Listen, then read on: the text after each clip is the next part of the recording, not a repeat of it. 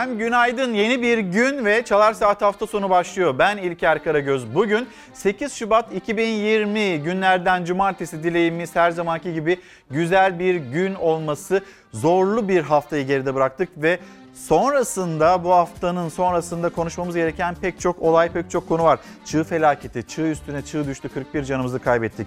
Uçak kazası yaşadık 3 canımızı kaybettik. Bunun gelişmeleri ya da bu konuyla ilgili soruşturmalar biz nerede hata yaptık e, dedirten durumlar var mı? Hepsini ekranlarınıza taşıyacağız. Haftanın başında maalesef 8 şehit verdik ve bu acıyla bu haftaya başlamıştık. Yine konuşmamız gereken konulardan bir tanesi İdlib. İdlib'de neler olduğuyla ilgili önemli gelişmeler var. Rusya'dan Ankara'ya bugün bir heyet gelecek. Astana süreci devam edecek mi etmeyecek mi? Yine sizin bize hatırlatacağınız konular olacaktır kuşkusuz. Konuşmamız gerek başlığı altında konuşalım istiyoruz bugün sizlerle. Hemen bir dışarıyı göstereyim. İstanbul'da kar yağışı e, şu an itibariyle şiddetini artırmış durumda. Fox TV'nin penceresinden size İstanbul'u ve tarihi yarımadayı göstermekteyiz. Şu saat itibariyle e, zaten İstanbul'un çeşitli bölgelerinde, çeşitli mahallelerinde, ara sokaklarda karın tuttuğunu söyleyelim. Şu an itibariyle de sahil şeridinde kar yağışı hızlandı. Şimdi memleket memleketten de hava durumu e, bilgilerini vereceğiz. Sizin oralarda hava nasıl diye sorduğumuzda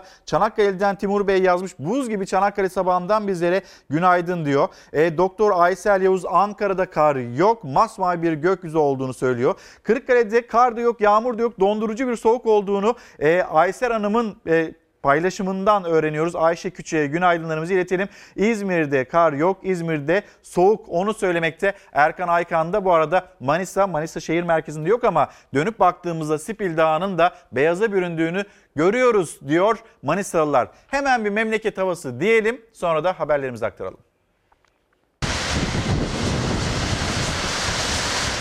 Yağdı yağacak derken sonunda beklenen kar düştü. İstanbul gece boyunca yağan karla beyaza büründü. Lapa lapa yağan karın sevincini yaşayan İstanbullular kar altında selfie yaptı. Kaldır. Mehmet ayaklarını kaldır oğlum niye kaymıyorsun? Haydi orada. Kaldır. Meteoroloji günlerdir uyarıyordu. İstanbul'a kar beklenen günde geldi. Düşen hava sıcaklığıyla gündüz saatlerinde başladı kar yağmaya. Ara ara yağmura dönse de asıl yağış gece yarısı bekleniyordu. Öyle de oldu. Kar lapa lapa aralıksız yağdı. Bir, İki. üç. ya o kar bize gelecek. İstanbullular kısa sürede tutan karın tadını çıkardı sokaklarda. Kimileri ise o anları selfie ile ölümsüzleştirdi.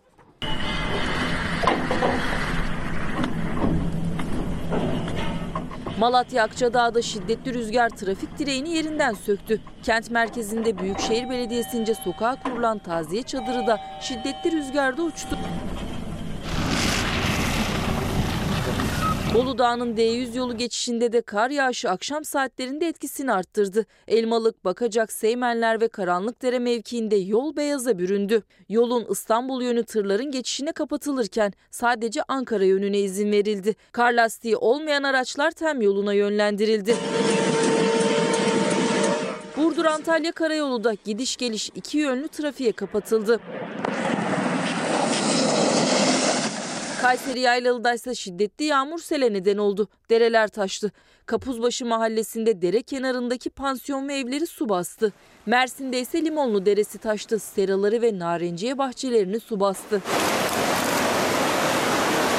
Meteoroloji uyarıyor. Akdeniz ve Kuzey Ege'de fırtına bekleniyor. Yurdun Güneydoğu Anadolu'su yağmurlu ve karla karışık yağmurlu. Yurdun geri kalanı ise bugün kar yağışlı. İstanbul'da ise kar bugün de devam edecek. Sıcaklık gündüz 3, gece eksi 1 derece olacak. Yarından itibaren ise kar İstanbul dahil yurdun batısını terk edecek. Sıcaklık da hafta ortasına kadar yavaş yavaş artacak. Burçin Yeşiltepe günaydınlar Antalya'ya sevgilerimizi gönderelim. Serkan Arslan Küçükçekmece'den günaydın diyoruz ve bembeyaz bir sabaha uyandık demekte. Evet gece boyunca devam ettiği kar yağışı şu saat itibariyle de etkisini arttırdığını söylemek mümkün. Hava sıcaklığının şu anda 0 derece olduğunu söyleyelim. İstanbul'da İstanbul'da sahil şeridini gördüğünüz kar yağışı devam ediyor. Ama saatler 12'yi gösterdiğinde ya da 12'ye doğru ilerlediğinde bu kar yağışından eser kalmıyor kalmayacak ve güneş yavaş yavaş da yüzünü gösterecek. Yani bu kadardı ya da birkaç saatliğine ya da bir gece boyunca yağan bir kar bu bile insanları ne kadar mutlu ettiği, sevindirdi çocuklar öyle zannediyorum. Şimdi hemen bir kahvaltıyı yapayım, hemen kendimi dışarıya atayım. Sonra arabaların üzerinde biriktiyse o karları ya da bahçede biraz kar biriktiyse onlarla kardan adam yapabilir miyim, kar topu oynayabilir miyim? Bunun telaşındadırlar diye düşünüyorum. Gazete Pencere şimdi gazete turumuza da yavaş yavaş bir geçiş yapalım. Siyasette konuşulan konulardan bir tanesi FETÖ'nün siyasi ayağı her yerde bir siyasi ayak var. Bununla ilgili siyasette yok mu FETÖ'nün siyasi e, kanadı yok mu diye sorular sürekli soruluyordu. MHP lideri Devlet Bahçeli'nin de sürekli gündemde tuttuğu konulardan bir tanesiydi bu. Ve e, Türkiye Cumhuriyeti'nin 26. Genelkurmay Başkanı İlker Başbuğ katıldığı bir televizyon programında 2009 yılında çıkan bir yasaya dikkatleri çevirdi. Bu arada aslında bu hafta bekleniyordu. CHP lideri Kemal Kılıçdaroğlu FETÖ'nün siyasi ayağı kimdir, nedir bununla ilgili bir açıklama yapacaktı. Önümüzdeki haftaya bıraktı ve şimdi gazete Pencere'de bu konuya dair yani FETÖ'nün siyasi ayağına dair bir e, haber var aktaralım. İsim de belgede vereceğim. CHP lideri Kemal Kılıçdaroğlu başbuğ üzerinden hız kazanan FETÖ'nün siyasi ayağı tartışmasını değerlendirirken eski Genelkurmay Başkanı'na destek verdi. Son tartışma FETÖ'cülerin kumpasıyla terör örgütü lideri suçlamasıyla 26 ay hapis yatan eski Genelkurmay Başkanı İlker Başbuğ'un siyasi ayak için askerlerin sivil mahkemelerde yargılanmasının yolunu açan gece yarısı düzenlemesine dikkat çekmesiyle başladı. Şimdi 25 Haziran'ı 26 Haziran'a bağlayan gece e, yanılmıyorsam 00.55'te bir düzenleme askerlerin de sivilde ya da özel yetkili mahkemelerde yargılanmasını içeren bir düzenleme. Dedi ki e, 26. Genelkurmay Başkanı İlker Başbuğ. Bunu kim getirdi? Neden getirdi? Ve ondan sonraki sürece bakmak lazım. Bu düzenleme geliyor. Sonrasında 2010 yılının Ocak ayında da Anayasa Mahkemesi e, bununla ilgili bir karar veriyor. Hayır bu doğru değildir. Bunu iptal ediyorum diyor. Ama o 7 ayda neler oldu neler hepsini konuşacağız. CHP lideri e, Kafa Radyo'da Candaş Tolga Işık'a siyasi ayağı şu ifadelerle anlattı. Hem Güçlü Mete hem de Candaş Tolga Işık'a konuştu. Bu düzenleme sonucunda terfi ettirilen ya da yeni yerlere getirilen kişilerin 15 Temmuz'dan sonra neredeyse tamamının tutuklandığını, hapse atıldığını hatırlattı. Şimdi 11 Şubat Salı gününe gözler çevrildi ve CHP lideri Kemal Kılıçdaroğlu hem isim vereceğim hem de belgesini de açıklayacağım demekte. Kimdir bu isim? FETÖ'nün siyasi ayağı e, nedir? Ankara'ya döneceğiz. Ankara'da Sözcü Gazetesi yazarı Deniz Zeyrek bizi bekliyor ve kendisiyle konuşacağız. Ankara bunu konuşuyor. Ankara'nın konuştuğu pek çok konu, pek çok başlık da var ama en çok konuşulan konulardan bir tanesinin bu olduğunu söyleyelim. Gazete Pencere'den seçtiğimiz diğer haberler hemen onları da aktaralım. Erdoğan'ın talimatıyla çifte suç duyurusu FETÖ'nün siyasi ayağı çıkış sonrası Erdoğan'ın hedef gösterdiği İlker Başbuğ için AK Parti'de harekete geçtiği suç duyurusu dilekçesini bizzat Erdoğan'ın avukatı Hüseyin Aydın savcılığa götürdüğü Başbuğ'un işaret ettiği yasa düzenlemesinde Bekir Bozdağ, Ahmet Aydın, Mustafa Elitaş, Mehmet Ceylan, Ahmet Müfit Doğan ve Yahya Doğan'ın imzası var. Yani bu isimlerin imzalarıyla meclise 2009 yılında geldi denilmekte. Cumhuriyet Halk Partisi o dönemde e, bir kandırmacayla e, bu yasanın düzenlemenin çıkartıldığını söylüyor. Yine muhalefet cephesi ya da Cumhurbaşkanı Erdoğan cümlesine baktığımızda o gün o yasaya itiraz eden bir kişi bile yoktu de demekte. Ama Özgür Özel dün kameraların karşısına geçti. O gün Cumhuriyet Halk Partisi ya da muhalefet neye evet dedi? Neye hayır dedi, neye şaşırdı ya da nerede yanıltıldı bunların hepsini tek tek anlattı. Dilekçede başbuğa hakaretle suçlanırken sürpriz bir isim olarak da Dursun Çiçek yer aldı. Çiçek ise iftira ile suçlandığı düzenlemede FETÖ etkisi olmadığı savunuldu. Bu arada Mustafa Elitaş, Mustafa Elitaş dün kameraların karşısına geçti. Ee, önemli açıklamaları vardı. Onu da ekranlarınıza taşıyacağız. Bu ismi geçtiğimiz haftadan da hatırlayacaksınız. Mustafa Elitaş ismi üzerine ya da e, şehri Kayseri üzerinden bir tartışma devam etmişti. O tartışmanın özneleri aslında AK Partiliydi. Bir tarafta Mehmet Metiner, diğer tarafta Mustafa Eltaş. Mehmet Metiner ne demişti? Kayseri'nin ikinci Pensilvanya olduğunu söylemişti. Bir takım iddialarda bulunmuştu. Mustafa Eltaş bu kurulan cümlelerin doğru olmadığını, hakkaniyetsizlik içerdiğini söylemişti. İki isim birbirine girmişti. Bakıyoruz yeni hafta yeni haftada yine bu isimler işte Bekir Bozdağ, Ahmet Aydın, Mustafa Eltaş, Mehmet Ceylan bu isimler üzerinden bir tartışma devam ediyor. Ne olduğunu bir kez daha söyleyeyim. Birazdan ekranlarınıza taşıyacağız. Ama hemen bir uçak kazasını hatırlatalım sizlere. Ee, İstanbul-İzmir seferini gerçekleştiren e, Pegasus'a ait uçak Sabiha Gökçen'e iniş yaparken maalesef bir kaza meydana geldi. 40 metre ya da 30 metre bu kadar yükseklikten aşağı düştü. 3 kişi yaşamını yitirdi. Peki bu kaza niçin meydana geldi? Bir bunu hatırlatalım. Bir de Ulaştırma Bakanı hem de Sağlık Bakanı dün akşam bu kazada uçak kazasında yaralananların yanındaydı. Uçağın enkazın kaldırılmasına da pazar günü başlanacak. Pilotun o piste kesinlikle inmemesi, arka rüzgarla bu inişi kabul etmemesi gerekirdi. Kule burada pist istikametini değiştirerek bu hata yönleyebilirdi. Sabiha Gökçen'de e, bir pistimiz var. Bu pistimiz çok yoruldu. Hem pilot hem de kule üzerine düşeni yapmadı uzmanlara göre. Üstüne pistin de yorgun olması eklendi. Sabiha Gökçen Havalimanı'nda 3 kişinin yaşamını yitirdiği kaza meydana geldi. Karakutu incelemesi tamamlanana kadar 3 ihtimal üzerinde duruluyor. Yakıt tasarrufu, rüzgarın dikkate alınmaması ve pistin fiziki şartları. Anlaşıldı. Bütün ekipler 2-4'teki çukurun oraya Birçok dünyadaki havayolu şirketi fazla yakıt harcanmaması için pilotlarına zaman zaman patende fazla beklememesi için bilgi verir. Bu canı taşıyan pilotlardır. Buna gerekli önlemi almak zorundadır. Bizden önceki trafiğimizde pas geçti.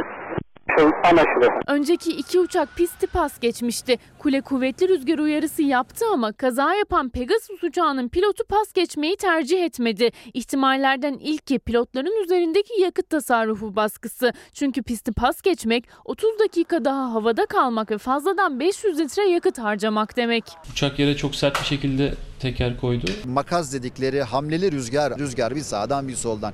Böyle bir durumda da iniş izni zaten veremezsiniz. Siz 3000 metrelik bir pistin 150 metresine, 200 metresine, 500 metresine, 600 metresine en fazla teker koymanız lazım. Pistin yarısını kullanıyorsunuz. İşte bunun sebebi de emekli hava trafik kontrolü Zafer Yeşilgür'e göre rüzgar makası. İnmekte ısrarcı olan pilot pistin ancak yarısında tekerleğini yere koyabildi. Üstelik güvenli alan tavsiye edilenin üçte biri kadar olduğu için yavaşlamadan çukura düştü uçak. Uluslararası Sivil Havacılık Örgütü'nün tavsiye ettiği alandan Sabiha Gökçen Havalimanı'nın yanındaki yol bile geçiyor. Hemen hemen her gece piste bakım yapılıyor. Ulaştırma Bakanı'nın yorgun dediği pist hem bakıma muhtaç hem de uluslararası güvenlik alan sınırının en alt limitinde. Bu ihtimallerden bir ya da birkaçı kazaya sebep olmuş olabilir. Ateşin düştüğü aileler ise kazada yitirdiklerini son yolculuğuna uğurladı. Temmuz ayında evlenen diş hekimi Zehra Bilgi Koçer memleketi Tekirdağ Malkara'da, Alev Gençoğlu ise İstanbul'da uğurlandı son yolculuğuna. 60 yaşındaki Gençoğlu önce uçak saatini sonra da koltuğunu değiştirmişti. Uçağa binerken de söyledi hiçbir şeyim yok geliyorum erkene aldım diye. Koltuk numarasını değiştirmiş değil mi? Songül Bozkurt ise cumartesi günü İzmir'de toprağa verilecek. E, Şu anda kaza inceleme kurulumuz görevine dün başladı. Yine uçağın üreticisi olan ülkenin kaza inceleme kurulundan ekipler geldi. Uçağı üreten Boeing firmasından ekipler geldi. Dünya Sivil Havacılık Örgütü'nden inceleme ekipleri geldi. Ee, kaza yeri incelemeleri yarın arkadaşlarımızın bize verdiği bilgiye göre tamamlanacak. Devam ediyoruz. Karar Gazetesi bugün dikkatle takip edilecek gelişmelerden bir tanesi bu. Moskova'dan bir heyet gelecek. Ankara'da Türk yetkililerle görüşülecek. Astana süreci devam edecek mi etmeyecek mi? Biz bunu göreceğiz. Hafta başında e, İdlib ve bu bölgede biliyorsunuz bizim gözlem noktalarımız var. Orada Mehmetçiğimiz var, askerlerimiz var. Ve onların orada bulunma nedeni Rusya ile ve İran'la yapılmış olan anlaşma. Burada Türkiye, Rusya, İran vatandaşlara, sivil insanlara bir zarar gelmesin diye anlaşmaya imza atmışlardı. İşte Astana'da görüşüldü, Soçi'de görüşüldü. Dönüp baktığımızda herkesin gözü önünde. Zaten İran kafasını çevirmiş durumda. Rusya da destekliyor. Orada Esad, Esad rejimi bu bölgeye girdi ve insanlar oraya bombalar yağıyor, sivillerin üzerine bombalar yağıyor. Burada bir problem var ve aynı zamanda işte ülkelerin anlaşması, Türk askeri, Mehmetçiğimiz orada. E, bu mesele nasıl çözülecek, çözümlenecek? 8 şehit verdik. 7 askerimiz bir de e, yine sivil personel orada şehit oldu hafta başında. Hatırlatalım ve Moskova hem suçlu hem güçlü. Erdoğan rejim Şubat sonuna kadar çekilmezse gereğini yaparız uyarısına rağmen Esad sivilleri katlederek ilerleyişini sürdürüyor. Birazdan bir misafir ağırlayacağız. Bölgede sınırda nelerin yaşandığını, ne kadar sivilin geldiğini biz bu sivillere ya da işte e, Suriyelilere yeni bir göç dalgasına hazır mıyız değil miyiz bunu konuşmak istiyoruz. Şam'ın kanlı adımlarına bombalarıyla destek olup Astana ve Soçi mutabakatını yok sayan Rusya ise yine Türkiye'yi suçladı. Dışişleri Bakanı Lavrov Türkiye'nin sorumlu olduğu bölgelerde hala teröristler hüküm sürüyor. Silahsızlaştırılmış hatlar da oluşturulmadı demekte. Lavrov Türkiye'yi suçlamakta. Türkiye bu bölgede eğer güvenlik gözlem noktalarımızın e, bölgesinde hala o Esad rejimi askerleri bulunmaya devam ederse ve Türk askerini tehdit etmeye devam ederse e, bizim de parmağımız tetikte ve hesabını sorarız, gereğini yaparız cümleleri kuruldu. Bu konuya döneceğiz. Gelelim yine konuşulan önemli bir konu başlık. 3 seçim biriken zammı şimdi yapabildik. İstanbul'da toplu ulaşıma %35 zam geldi.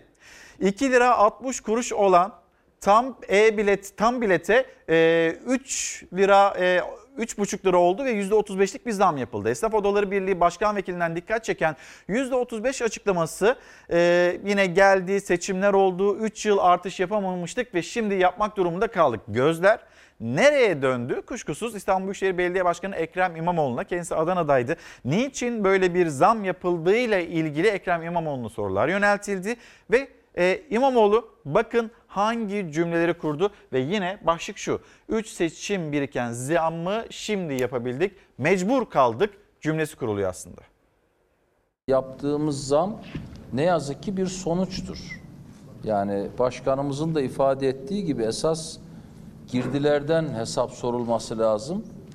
Ee, yani akaryakıt ve diğer unsurlara baktığınız zaman e, yaklaşık iki yılı aşkın süredir e, zam yapılmayan İstanbul'da yaptığımız zam şu anki e, Türkiye şartlarında gerçekten e, vatandaşımız düşünülerek hizmetin sürdürülmesi adına yapılmış bir zamdır.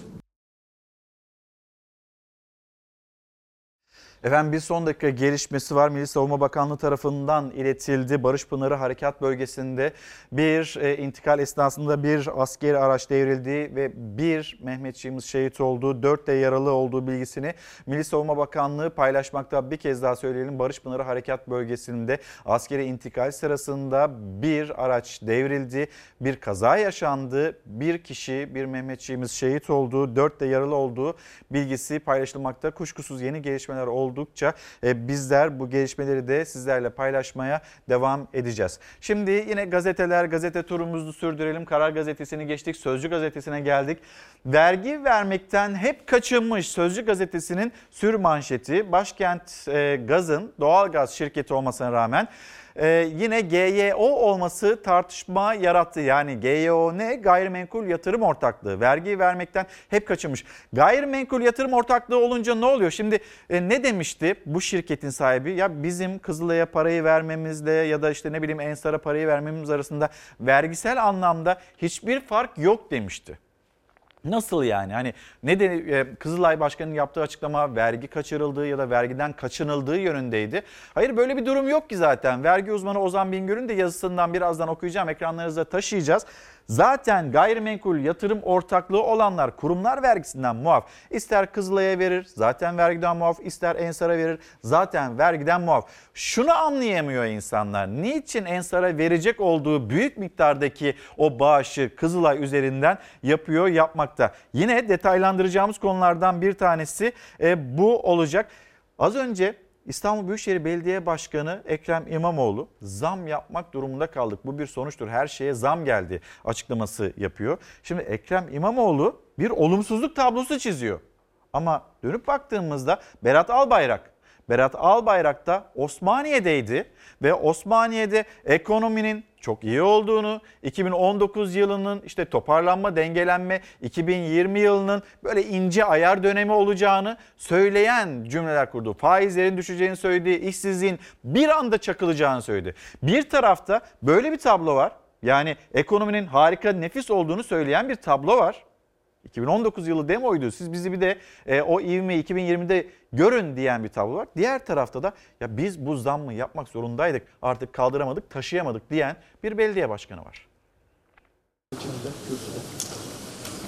2020 yılına çok daha iyimser, çok daha pozitif bir iklimde girdik.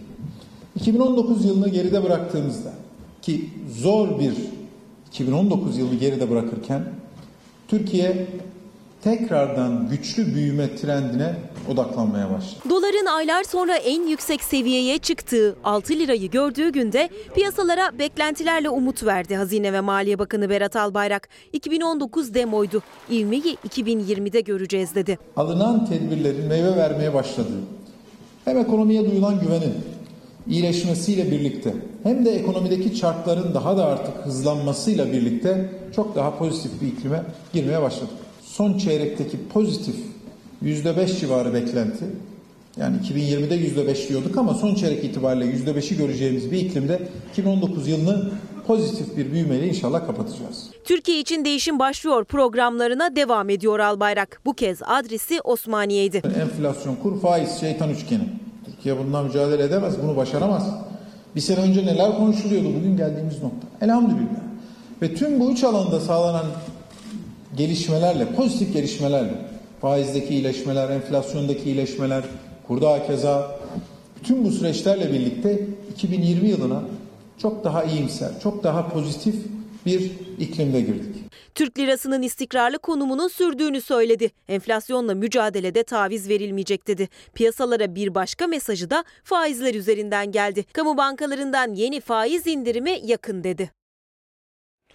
Kızılay meselesiyle devam edelim. Vergi vermekten hep kaçınmış. Şirket vergi avantajlarıyla bilinen gayrimenkul yatırım ortaklığı statüsünü neden tercih etti? SPK Başkent Gaz'a gayrimenkul yatırım ortaklığı iznini neden verdi? Yani aslında Sözcü gazetesi yakalanması gereken haberi e, o noktayı da çok isabetli bir şekilde bulmuş yakalamış. Kızılay üstünden Ensar Vakfı'na 7 milyon 925 bin dolar bağış yapan Başkent Gaz'ın vergiden kaçınma yaptığı iddiaları tartışılıyor. Çünkü ciro ve vergiler ortada. Şimdi hemen söyleyelim Başkent Gaz'ın patronu da e, Cumhurbaşkanlığı sözcüsü İbrahim Kalın da doğruyu söylüyor vergiden kaçırma ya da vergi kaçırma böyle bir şey söz konusu değil. Çünkü zaten kurum kurumlar vergisini ödemiyor, vergi ödemiyor. Dolayısıyla bir vergi kaçırmaktan söz etmek mümkün değil. Olmayan vergi ya da ödenmeyen verginin neyini kaçıracaksınız? 2016'da 2.5 milyar lira ciro yapıp 156.5 milyon lira vergi ödeyen şirket 2017'de e, gayrimenkul yatırım ortaklığı oldu da nasıl oldu? Yani buna niçin izin verildi? 2018'de 2.8 milyar lira olan e, milyar lira ciro yapmasına karşın vergisi 18.3 milyonda kaldı. Bir vergiden söz ediliyor ama bu vergiyi verdi mi vermedi mi? Şimdi soru bu. 18.3 milyonda kalan bir e, bir vergiden bahsediliyor. Ama böyle bir vergiyi ödedi mi, ödemedi mi? Bunun hukuki bir süreci oldu mu, olmadı mı? İstenilen vergi yargı aşamasından döndü mü, dönmedi mi? Bunlar da konuşuluyor. Hemen bir gelelim Cumhuriyet Gazetesi. Cumhuriyet Gazetesi'nin de ilk sayfasında ve manşetinde konuşulan konu bu. Nedir? Kızılay'ı aracı kılarak Ensar Vakfı'nı ortadan vakfına oradan da Erdoğan ailesinin yönetiminde olduğu Türkiye'ne 8 milyon dolar bağış yapan Başkent Gaz'ın açıklamalarını vergi levhası çürüttü. İktidara yakın Başkent Gaz'ın patronu Mehmet Torun vergiyle ilgili bir sorun yok. 8 milyonun çok üzerinde vergi ödedik demesine karşın şirket 2017'de gelir beyan etmemiş ve vergi ödememiş. Zaten 2017'de e, gayrimenkul yatırım ortaklığı oluyor. Gayrimenkul yatırım ortaklığı bir kez daha söyleyelim. Gayrimenkul yatırım ortaklığı olunca da kurumlar vergisi vermiyorsunuz ya da Hazine ve Maliye Bakanlığı'na sorulması, danışılması gerekiyor. Ona Hazine ve Maliye Bakanlığı karar veriyor. Bu arada gayrimenkul yatırım ortaklığı yaptınız bir şirketi. E, bu da vergi konusunda bir geri adım, bir vergi almaktan vazgeçmek anlamına gelmiyor mu? Yaklaşık 205 milyar liralık bir vergi muafiyetinden ya da vergi tahsilinden vazgeçmiş olmuyor muyuz? Kurumlar vermeyecek. Kim verecek bu vergiyi? Burada sormamız gereken sorulardan bir tanesi yine bu. Vergi levhasına göre Başkent Gaz'ın 2016'da ödediği vergi 156.657 lira. 2018'de 18 milyon 333 bin lira diye böyle bu şekilde detaylandırmış, detaylandırılmış. Ama işin özü şu. Evet doğru. Bir vergi kaçırma ya da vergiden kaçınma yok. Çünkü ortada ödenen vergi yok. Başkent Gaz'ın Kızılay üzerinden Ensar Vakfı'na aktardığı 7 milyon 925 bin dolarlık e, bağış e, gündemde. Muhalefet bir vergi kaçırıldığını iddia ediyorlar. MHP'nin milletvekillerinden e, Cemal Engin Yurt da aslında bu iddiaya katıldı. E, muhalefetin e, ne söyleyeceksiniz? Bağışı şartlı hale getiren şuraya verilmek üzere biz bu bağışı yapıyoruz diyen bağış sahibidir. Yani burada e, bir vergi kaçırılması yahut bir usulsüzlük söz konusu değil. Kızılay üzerinden vergi kaçırıyorlar. Kızılay'a yardım yapınca tamamını vergiden düşüyorlar. Kızılay da alıp bu parayı size veriyor. Nereye giderse gitsin. İsterse Kabe'yi yaptırma vakfına gitsin. Bu usulsüz bir şey. Muhalefetin iktidarın günlerdir tartıştığı 8 milyon dolarlık bağış transferinde Cumhurbaşkanlığı da sessizliğini bozdu. Kızılay Başkanı Kerem Kınık'ın ilk açıklamasının aksine bir açıklamayla CHP ise Başkent Gaz'ın sahibi Torunlar Holding'in vergi levhasıyla kaçırma iddiasını bir adım daha öteye taşıdı. Vergi kaçırmak başkadır. Vergiden kaçınmak başkadır. Vergi kaçırılması yahut bir usulsüzlük söz konusu değil. Bu utanmaz yalan söyleyicilerin vergi levhası. Bağışı hangi tarihte yaptılar? 2017. Bağışı yaptığı 2017 matrassız. 2018'de bağış yok 18 milyon vergi. Sözcü İbrahim Kalın vergi kaçırma ya da usulsüzlük yok dedi. CHP vergi levhalarıyla hayır var sesi yükseltti. Kılıçdaroğlu vergi kaçırma iddiasına rüşveti de ekledi. Birisine rüşvet verecekseniz Kızılay üzerinden geçiriyorsunuz. Vergiden düşüyorsunuz. Kızılay kurumumuz e, bu şartlı bağışı alırken de bunun şartlarını açık ve net bir şekilde görüşüyor, konuşuyor. O parayı, o bağışı başka bir hayır kurumuna aktarıyor. Bağış alan bir kurum başka bir yere bağış mı verir Allah aşkına ya?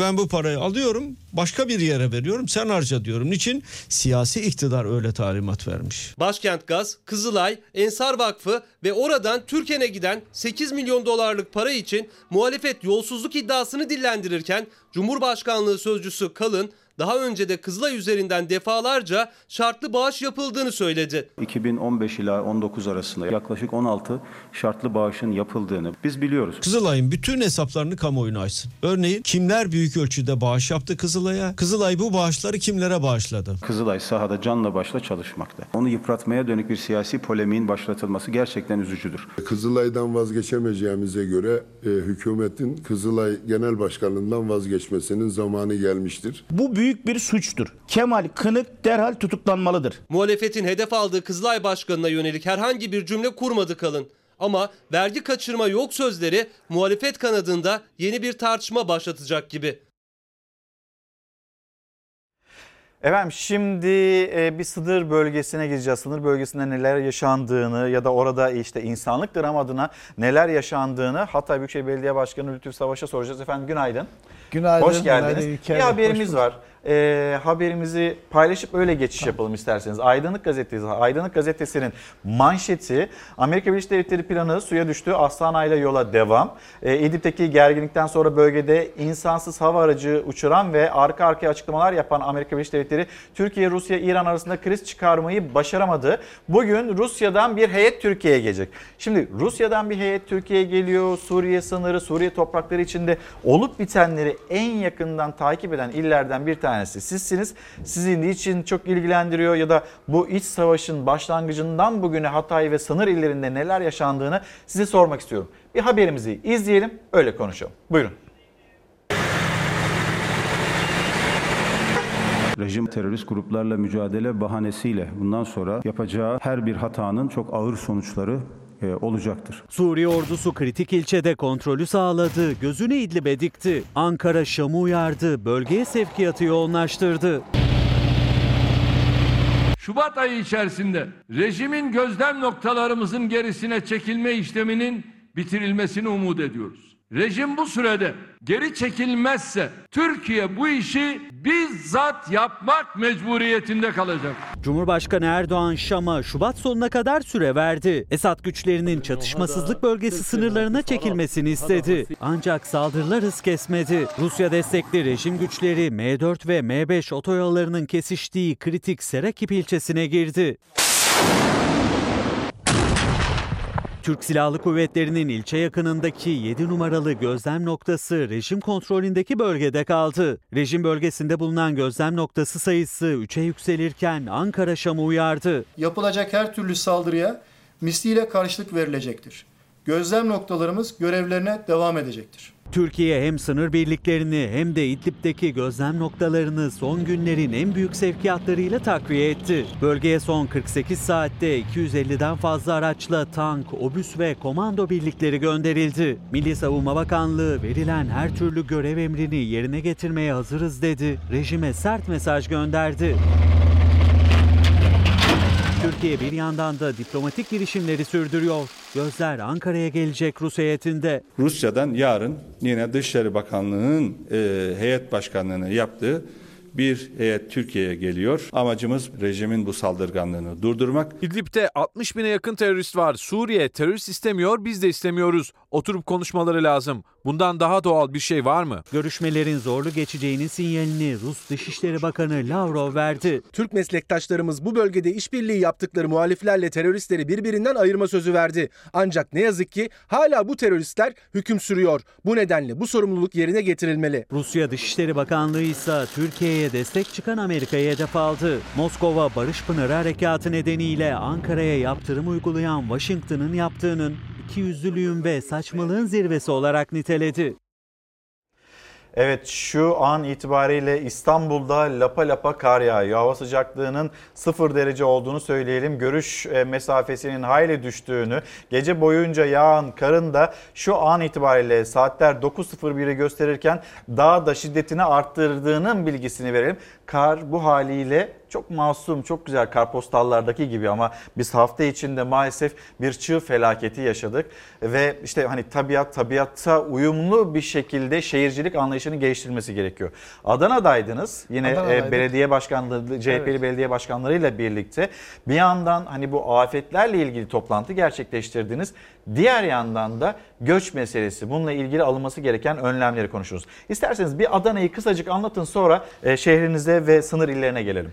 Biz e, bir buçuk iki ayda bir Büyükşehir Belediye Başkanlığı olarak e, toplanıyoruz. Hepimizin ev sahipliğinde, her birimizin ev sahipliğinde.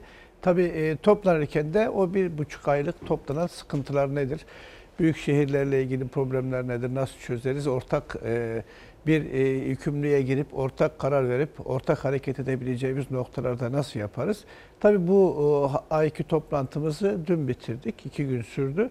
Ee, en çok konuşmuş olduğumuz konu tabii ki doğal afetler ve göç konusu. Bununla ilgili çalışmalar yapacağız.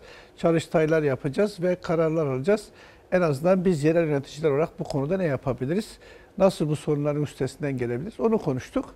Onunla ilgili e, arkadaşlarımız... O zaman sorunlara geçiş yapalım mı? Yani şu Evet. anda Hatay'da durum ne? Biz daha önce şimdi Cumhurbaşkanı Erdoğan Avrupa Birliği'ne res çekmişti. Yani biz alamayız. Böyle bir göç dalgası var. Bunun engellenmesi gerektiğini, rejimin sivillerin üzerine bomba yağdırmaktan vazgeçmesi gerektiğini söylerken kendisine destek veren isimlerden bir tanesi de sizdiniz. Yani bırakın 300 bini, o zaman tabii bahsedilen sayı 300 bindi. Bırakın 300 bini, 3 kişiyi bile alacak yerimiz yok dediniz Hatay ili için. Bir anlatır mısınız nedir orada Tabii durum? şimdi biz Hatay olarak bu 8 yılı aşkın sürenin e, tam komşuluğunda çok sıkıntı çektik. Önceleri psikolojik, sosyolojik ve sonuç itibariyle son yıllarda da artan bir şekilde ekonomik daralma yaşıyoruz ve bu daralmanın da en çok etkilenen unsurları bizim dar gelirli vatandaşlarımız. E, tabii bir de e, 500 bin civarında e, misafirimiz var. Bunların barınması var. Bunların atıklarının e, temizlenmesi var. Bunların trafikte işgal ettiği noktalar var. Bizim sosyal tesislerimizle birlikte yaşamaları var. Özellikle kırsal kesimde ve esnaf grubunda e, bizimle birlikte e, esnaflık yapıyorlar. Ha- Hal böyle olunca bizim 14-15 ülkeye ihracatımız durma noktasına geldiği için de biz dışa kapalı olmaktan daha çok içe kapa e, içe dönük bir şehir pozisyonuna geldik ve e, ekmeğimizin 3 kişinin ekmeğini 4 kişiyle paylaşır durumdayız. E tabi artık e, bu savaşın da hem bitmesi hem de bu sorunun muhataplarının birlikte yükü e, omuzlaması gerekir. Sadece Türkiye'nin veya o bölgedeki işte Hatay, şey Urfa, Kahramanmaraş, Gaziantep, Kilis gibi şehirlerimiz bu işin yüzde zaten yüzde 60 yükünü taşıyor. Ama tabii ki bunu e, konuşurken şunu da konuşmak lazım.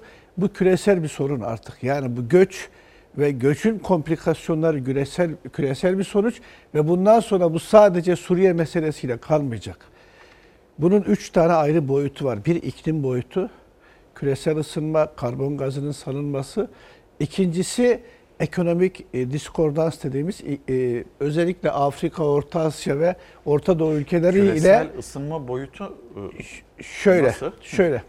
Biri küresel ısınma, ikincisi ekonomik uçurum, üçüncüsü de oradaki özellikle Afrika, Orta Doğu ve Orta Asya'daki gelişmemiş e, siyasi rejimler ve siyasi istikrarsızlık. Ekonomik e, şey e, küresel ısınma boyutu şudur. E, küresel ısınma, karbon gazının salınması e, dolayısıyla habire bu o, coğrafyalarda özellikle Orta Asya'da, Orta Doğu'da ve Kuzey Afrika ülkelerinde e, e, yağış rejimleri değişti. Ya birden yağış oluyor ya hiç olmuyor ve e, küresel ısınma sebebiyle de e, çoraklaşan araziler var. E, çoraklaşan araziler sonucunda da daralan bir e, kırsal kesim var. Ve bu e, daralan kırsal kesimde ekonomik gelir azaldığı için şehirlere göç var.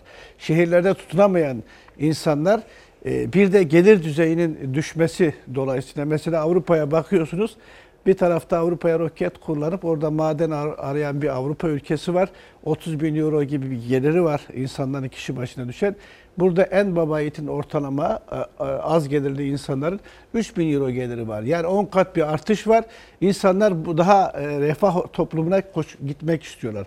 Bunun dışında tabii ki bir de bu siyasi istikrarsızlık bakıyorsunuz en çok Orta Asya, Orta Doğu'da ve Güney Afrika ülkelerinde her gün kan, gözyaşı savaş var.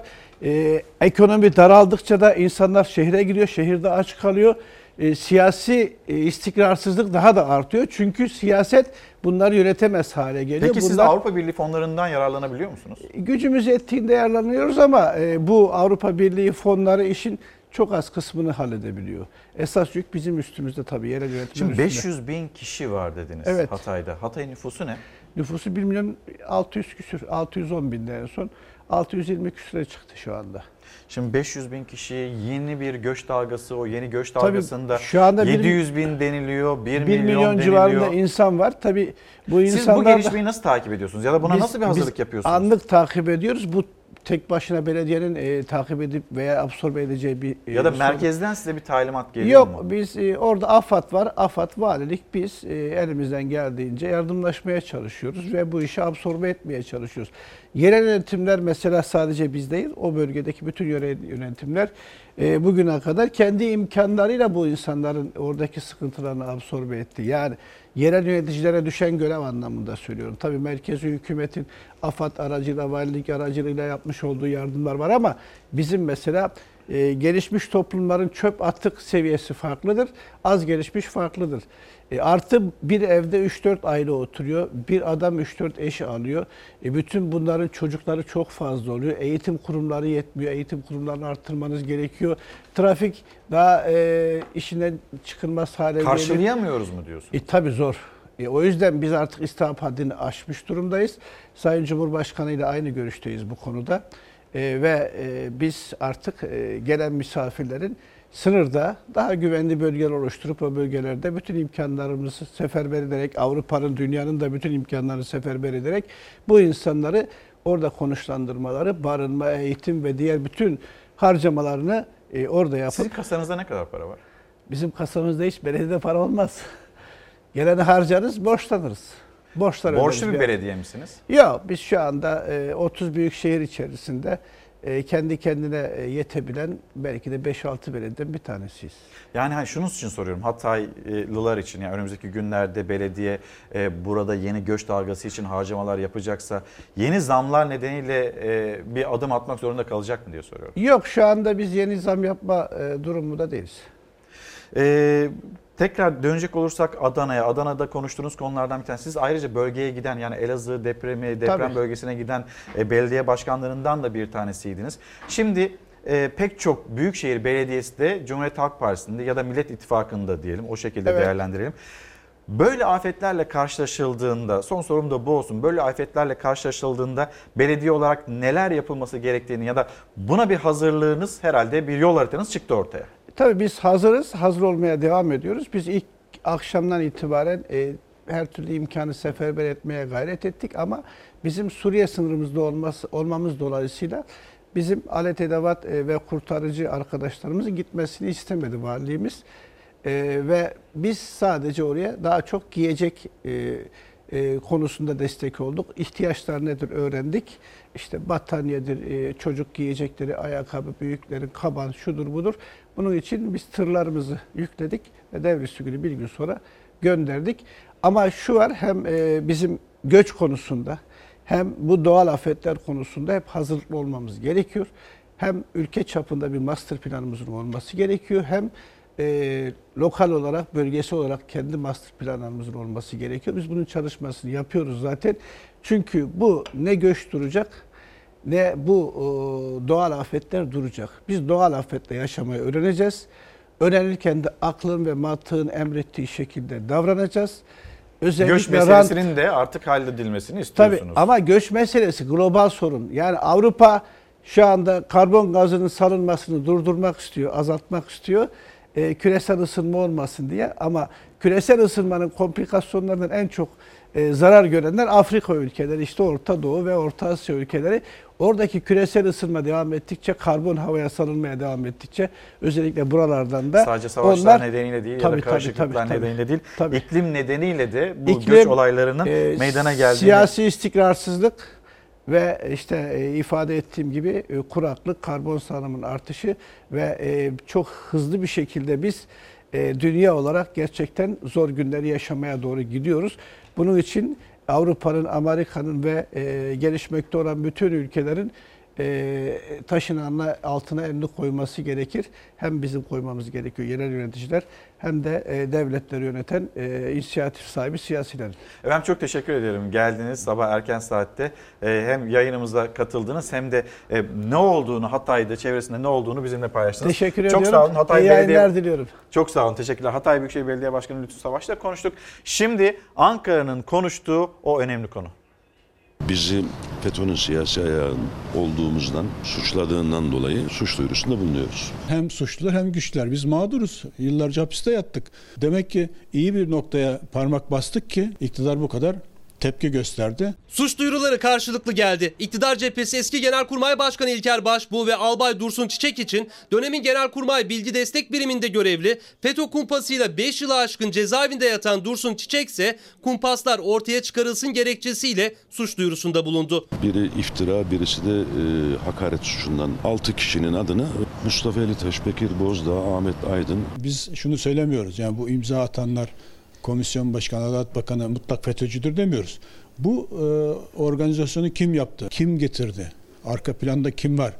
İşte oradan giderek biz FETÖ'nün siyasi ayağına ulaşabiliriz. Kanun teklifini kim hazırladı? Tamamen FETÖ'nün direktifiyle, emriyle ben hazırlandığını düşündüm. Parlamentonun hukukunu korumak üzere süratle hepiniz dava açmalısınız. Önergeye sahip çıkmak FETÖ şeytanlığına sahip çıkmaktır. Biz de kandırıldık. Bize de birileri böyle dedi. Ama sonradan anladık ki diyorlarsa ayrı. İlker Başbuğ bir yasa değişikliğiyle askerlerin özel yetkili sivil mahkemelerde yargılanmasının önü açıldı. Bu FETÖ'nün istediği bir düzenlemeydi çıkışı yaptı. Sözleri iktidar cephesini kızdırdı. Tepkiler tarafları adliye koridoruna taşıdı. Erdoğan hepiniz dava açın çağrısı yapmıştı. Değişiklik önergelerinin altında imzası olan 6 isim adına avukatlar suç duyurusunda bulundu. bizi FETÖ'nün siyasi ayağı diye ortaya koymak vatana ihanetle suçlamaktır. İftiradır, yazıktır, günahtır. Meclisi ve bazı üyelerini itham etmedim. Hükümet tasarısında yer almayan iki önergeyi ilk gündeme getiren kim? Nasıl benimsendi? Anayasaya aykırı olmasına rağmen dönemin Cumhurbaşkanı neden ve nasıl onayladı? O kanunla beraber askerlerin e, yargılanma usulü değişti. Askeri yargı saf dışı edildi. Anayasa ihlal edildi. MHP'nin ve CHP'nin başvurusuyla Anayasa Mahkemesi bunu iptal etti. İlker Başbuğ ile birlikte 68 general ve amiral, 125 albay sivil mahkemede içeri atılıyor. Yerine 125 FETÖ'cü yerleşiyor. Milletvekillerini dava açmaya çağırmak onu FETÖ'cüler cezalandıramadı, siz cezalandırın demektir. CHP ve İyi Parti AK Parti'den gelen suç duyurusu hamlesine bu sözlerle karşı çıktı. İktidarla dönemin mağdurları arasında suç duyurusu resleşmesine boru polemiği de eklendi. Bu boru göstermeye benzemez. Yanlış kararlar alan, yanlış yasalar çıkaran e, kişiler varsa onların ortaya çıkarılmasında hem yargıya hem de Türk milletine yardımcı olması lazım. Yoksa üstünü örterek boruya benzemez deyip ülkenin genelkurmay başkanını itibarsızlaştırarak bu ülkeye, bu millete hizmet edemeyiz. Ankara'nın sıcak konusu sıcak başlığı FETÖ'nün siyasi ayağı 26. Genelkurmay Başkanı e, İlker Başbuğ 2009 tarihine Haziran'ına dikkatleri çevirdi. 25 Haziran'ı 26 Haziran'ı bağlayan gece 00.56'da askerlerin sivil mahkemelerde, özel yetkili mahkemelerde yargılanmasına neden olan düzenlemeyi, kanun düzenlemesini kim getirdiyse buna bakmak lazım dedi ve dikkatleri 2009 yılına çevirdi. Şimdi biz de hemen bir kameralarımızı Ankara'ya çevirelim. Ankara'da bizi Sözcü Gazetesi yazarı Deniz Zeyrek bekliyor. Deniz abi günaydın. Şimdi ve hafta Günaydın. boyunca e, İlker Başbuğ'un cümleleri konuşuldu, tartışıldı. Yalnız o katıldığı programda özellikle benim dikkatimi çeken ama bu gündem içinde çok fazla da yer bulamayan bir bölümü daha var. Deniz abi orayı sana bir izleteyim. Öyle konuşalım lütfen. İlker Başbuğ'un o cümleleri. Kayseri'de çok büyük bir olay yakalamıştık ve, ve, ve esası bu çok önemlidir. Kayseri'de Hava İkmal Bakım Bölge Komutanlığı'nda tam FETÖ'nün şeyine girdik. İnine girdik. Az subaylar yakalandı. İşte bilgisayar yapıp karargahta şeyleri ve itiraf ettiler. Işık evlerinde okuduk vesaire vesaire vesaire. Artı bu az subaylar bu şeyleri işte flashback midir ne kimle hazırlıyorlar? Kayseri'deki bazı sivillerle beraber hazırlıyorlar. Müşterek suç. Askeri mahallede olduğu için bizim e, Ank- e, aslında Hava Kuvvetleri Savcılığı el koydu. Az subayları yargılıyoruz ama bir taraftan da sivilleri fırıl fırıl aranıyor yani yakalansa tutuklayacağız e, ve mahkemeye götüreceğiz. Ve o anda da inanın o kadar mutluyuz ki tamam diyoruz. Çünkü ben 2008'de göreve başladığım an bu Fethullah Gülen'le mücadele edeceğim diyorum. 14 Nisan 2009'da yaptığım konuşmada kanunlar içinde ben seninle mücadele edeceğim. Biz de çok sevindik Esen Kayseri olayını. Tamam dedik. Bir ipucu yakaladık. Buradan şeye gideceğiz. İkinci yasa değişikliği ne biliyor musun? Sivil şahıslar her halükarda askeri yerlerde yargılanamaz. Şimdi ben burada çok açık konuşuyorum. 26 Haziran 2009 bu iki konuyu içeren kanun teklifini kanun teklifi değil mi? Evet. Kim hazırladı? Deniz abi e, siz de dinlediniz. Bir de orada vurgusu da çok önemli. Kanun teklifi değil mi? Hani orada moderatöre kanun teklifi değil mi diye bunun da böyle bir hatırlatma gereksinimi duyuyor. Niye? İşte hükümetin verdiğinde e, kanun teklifi olmuyor da milletvekilleri verdiğinde kanun teklifi oluyor. Hükümetin bu çalışmanın biraz dışında olduğunu, bazı milletvekillerinin devreye girdiğini, 2009 yılında bu teklifin kimin tarafından, hangi milletvekilleri tarafından verildiğine dikkat çekmeye çalışıyor. Deniz abi ne oluyor? Bir anlatabilir misin? Evet. İlker, e, bugün ben de bu konuyu yazdım. E, Bayağı uzun uzun da dün çalıştım. Böyle yakın geçmişimize doğru gidip biraz arşivleri karıştırdım. E, Çok uzak değil, 10 sene, 11 sene geçmiş üzerinden. Ama işte balık balık hafızalıyız ya çok uzak bir tarihmiş gibi bugünü hatırlamıyorduk ama sağ olsun İlker Başbuğ sayesinde hatırlamaya başladık. Şöyle bir şey oldu o gece. Bu, bu tasarı tam Aralık 2018'de Bakanlar Kurulu'nda kabul edilmişti. Sonra işte meclise sevk edildi. Orada komisyonlardan geçti. Komisyon rapor hazırladı. Haziran ayında meclise geldi. Ve Haziran'da görüşmeleri yapılıyordu. 26 Haziran gecesi final gecesi. Yani 25'ini 26'sına bağlayan gece final gecesi. O gece son değişiklikler yapılıp oylamayla kabul edildi ve Cumhurbaşkanı'na onaya gönderildi. O gece işte 00.59'da gelen şey bir önerge. Önerge tasarılarda değişiklik yapılmak istendiğinde veriliyor. Bir e, önerge veriyorsunuz işte tasarının metnindeki şu ifade şöyle değişsin vesaire diye. Bu önergede de CMK'nın Ceza Muhakemeleri Kanunu'nun 250. maddesine bir hafif bir sözcük değişikliği yapılıyor. Orada şöyle bir şey var. Hali dahil yani sıkı yönetim ve savaş hali dahil askeri mahkemeler bundan muaftır gibi bir ifade var. O hali dahili halinde olarak değiştirdiler. Sıkı yönetim ve savaş halinde askeri mahkemeler muaftır haline geldi. Yani sıkı yönetim ve savaş dışında bütün askeri yetkililer bu yas bu mahkemelerde yargılanabilir anlamı çıkan bir yasa metni oluştu. Yani o kadar zekice, o kadar böyle insan hani gerçekten insanın aklına gele, kolay kolay gelecek bir şey değil. Hali dahil ifadesi çıktı, yerine halinde konuldu ve yasa metninin anlamı 180 derece değiştirildi. Deniz abi Sonra ne adım oldu? adım özür dilerim. Adım adım gidelim. Mesela şimdi önerge dedin. Burada bir Avrupa Birliği'ne uyum süreciyle ilgili yasal düzenlemeler yapılıyor. Aslında muhalefet e, bir yandan buna destek veriyor. Burada işte Adalet Komisyonu var ya da Avrupa Birliği'ne uyum yasaları için komisyonlar kurulmuş. Biz bu önergeleri ya da bu iki düzenlemeyi, kanun teklifini komisyonlarda görüyor muyuz? Komisyonlarda tartışılmış mı hiç? Yok, yok hayır. Hayır, komisyonda Nisan ayında görüşüldü. Komisyon raporunda falan böyle bir şey yok. Bu tamamen o dediğim gibi 0059'da 25 Haziran Yani komisyonlardan 26 Haziran'a kaçırılmış bir düzenleme. Tabii tabii. Yani 4 milletvekili imza atmış. Orada genel kurulda önerge olarak vermiş. Yani önerge mevcut görüşülmekte olan bir metnin değişikliği için veriliyor. Ve e, orada tabii o saatte kimse de yok yani. Bir de e, bu tasarı haline muhalefet destek vermiş. Avrupa Birliği ile ilgili olduğu için.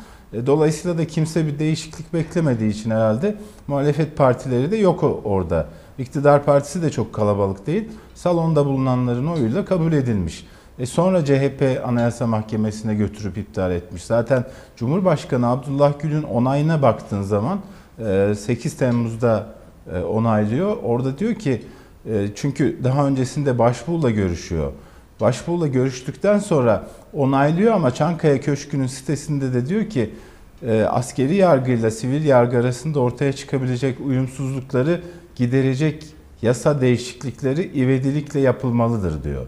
Sonra 9 Temmuz'da bu resmi gazetede yayınlanıyor, yürürlüğe giriyor.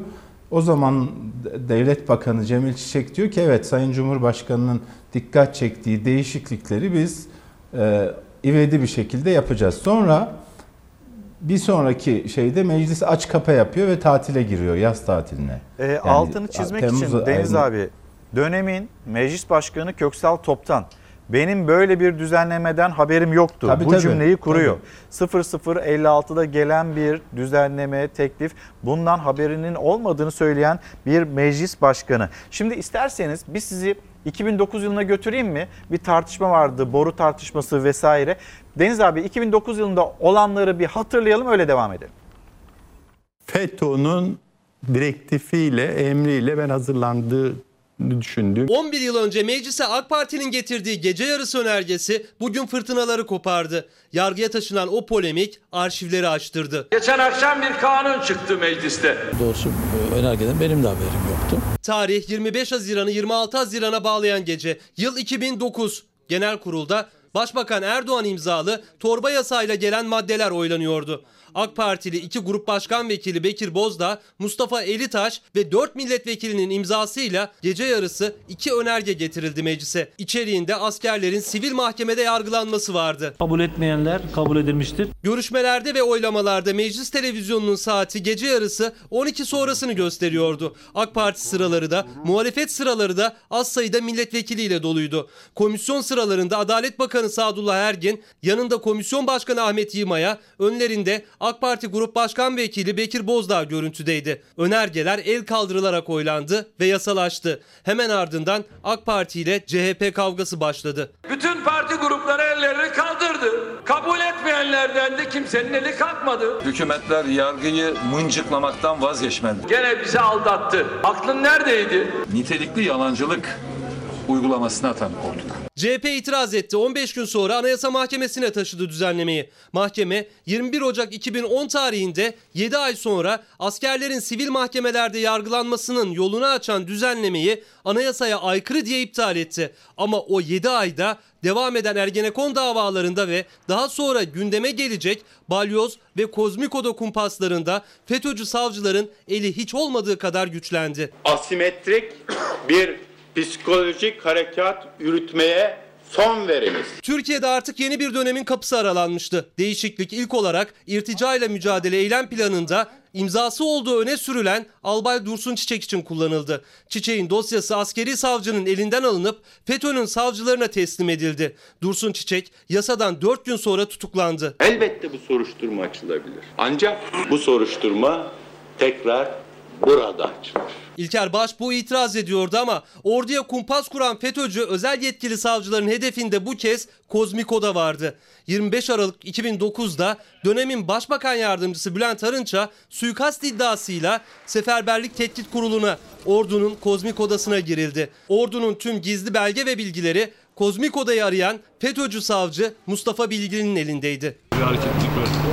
Evraklara koydular herhalde. Balyoz kumpasının da temelleri o dönemde atıldı. Ocak 2010'da özel yetkili savcılar çok sayıda emekli ve muazzaf subay için gözaltı kararı verdi. Gerek Ergenekon ve Balyoz gerekse irtica ile mücadele eylem planı ve Kozmikoda davaları yüzlerce asker mağdur edildi. Onlardan biri de eski Genelkurmay Başkanı İlker Başbuğ'du. Türkiye Cumhuriyeti'nin 26. Genelkurmay Başkanı terör örgütü kurmak ve yönetmekle suçlandı. Takdir yüce Türk milletinindir.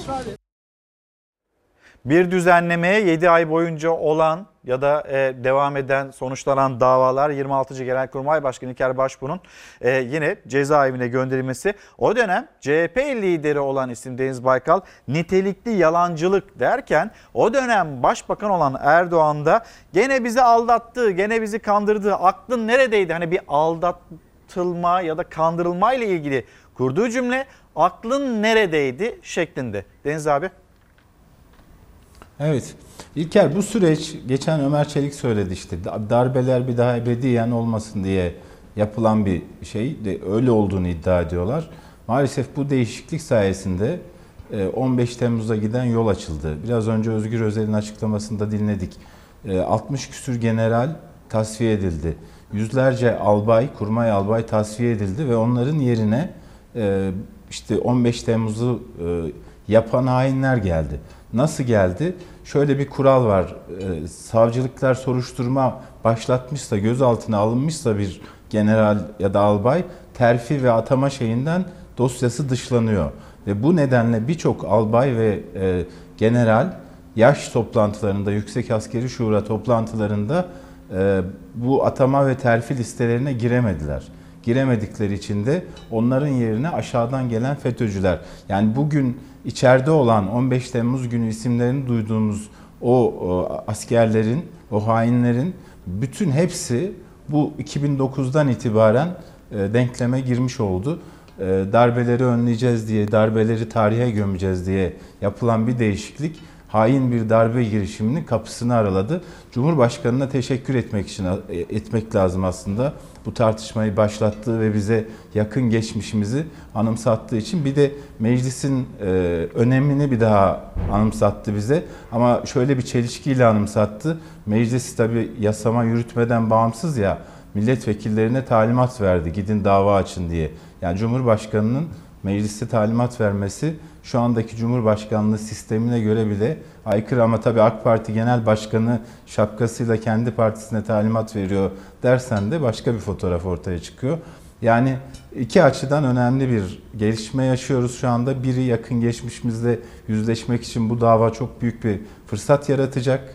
İkincisi de meclis e, uzun zamandan beri çok geri plandaydı. E, bu sayede meclisin önemli bir yeri olduğunu da bizzat Cumhurbaşkanı teyit etmiş oldu. Deniz abi şimdi bir reklamlara gidelim. 2009 yılıyla devam edeceğiz. İlker Başbuğ'un çıkışlarıyla. Reklamlara gidelim döneceğiz. Günaydın. Devam ediyoruz. Hemen tekrar bir Ankara'ya dönelim. Deniz Zeyrek, Sözcü Gazetesi yazarı bizleri bekliyor. Deniz abi az önce sen de söyledin. Şimdi 2009 yılı 2009 yılındaki bu düzenleme 15 Temmuz hain darbe girişimine nasıl yol açtığını biraz böyle özetledin sen. Bununla ilgili 15 Temmuz darbesi işte o darbeye katılan askerler hazırlanmış bir çatı davası iddianamesi var.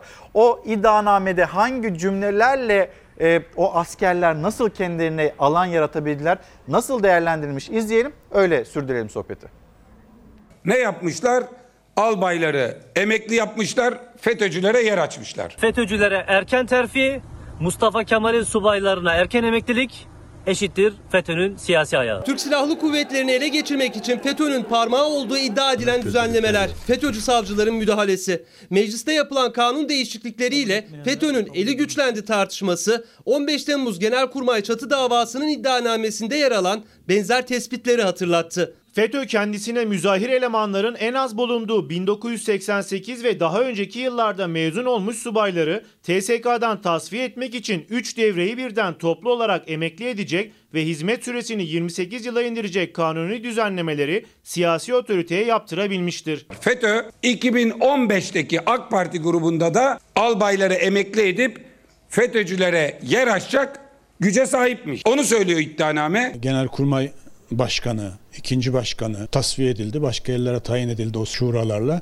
Bu kadrolar boşaltılırken ben cezaevinde emekledildim. Akın Öztürk, Mehmet Dişli, Mehmet Parti Göç, Hakan Evrim gibi FETÖ darbesinin en önemli isimlerinin yargılandığı Genelkurmay çatı iddianamesinde FETÖ'nün Türk Silahlı Kuvvetleri'nde nasıl yapılandığı anlatıldı. Ordu içindeki teamüllerin değiştirilmesine, bazı kanunlarda değişiklik yapılmasına atıfta bulunuldu. FETÖ'nün 2013, 2014, 2015'te yüksek askeri şuralarda etkisine dikkat çekildi. Savcının en önemli tespiti ise terfilerle ilgiliydi. 2014 yılında rütbe bekleme süresini tamamlamaya bir yıl kalanların erken olarak yüksek askeri şuraya girebilmelerine olanak sağlanmıştır. Yani albaylar 5 sene bekleyecekken 4 sene bekleme süreleri, generaller 4 sene bekleyecekken 3 sene bekleme süreleri öngörülmüştür.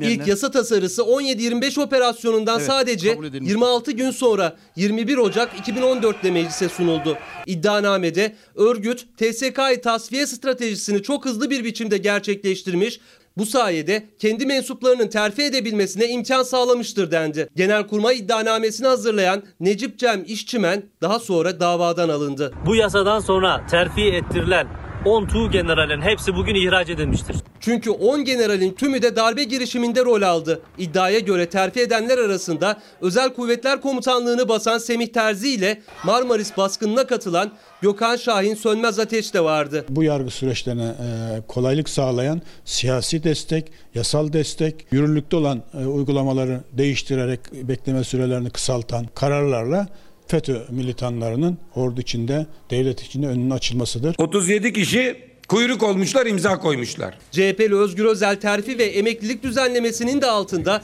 37 AK Parti milletvekilinin imzası var dedi. FETÖ'cüleri kim general yaptı diye sordu.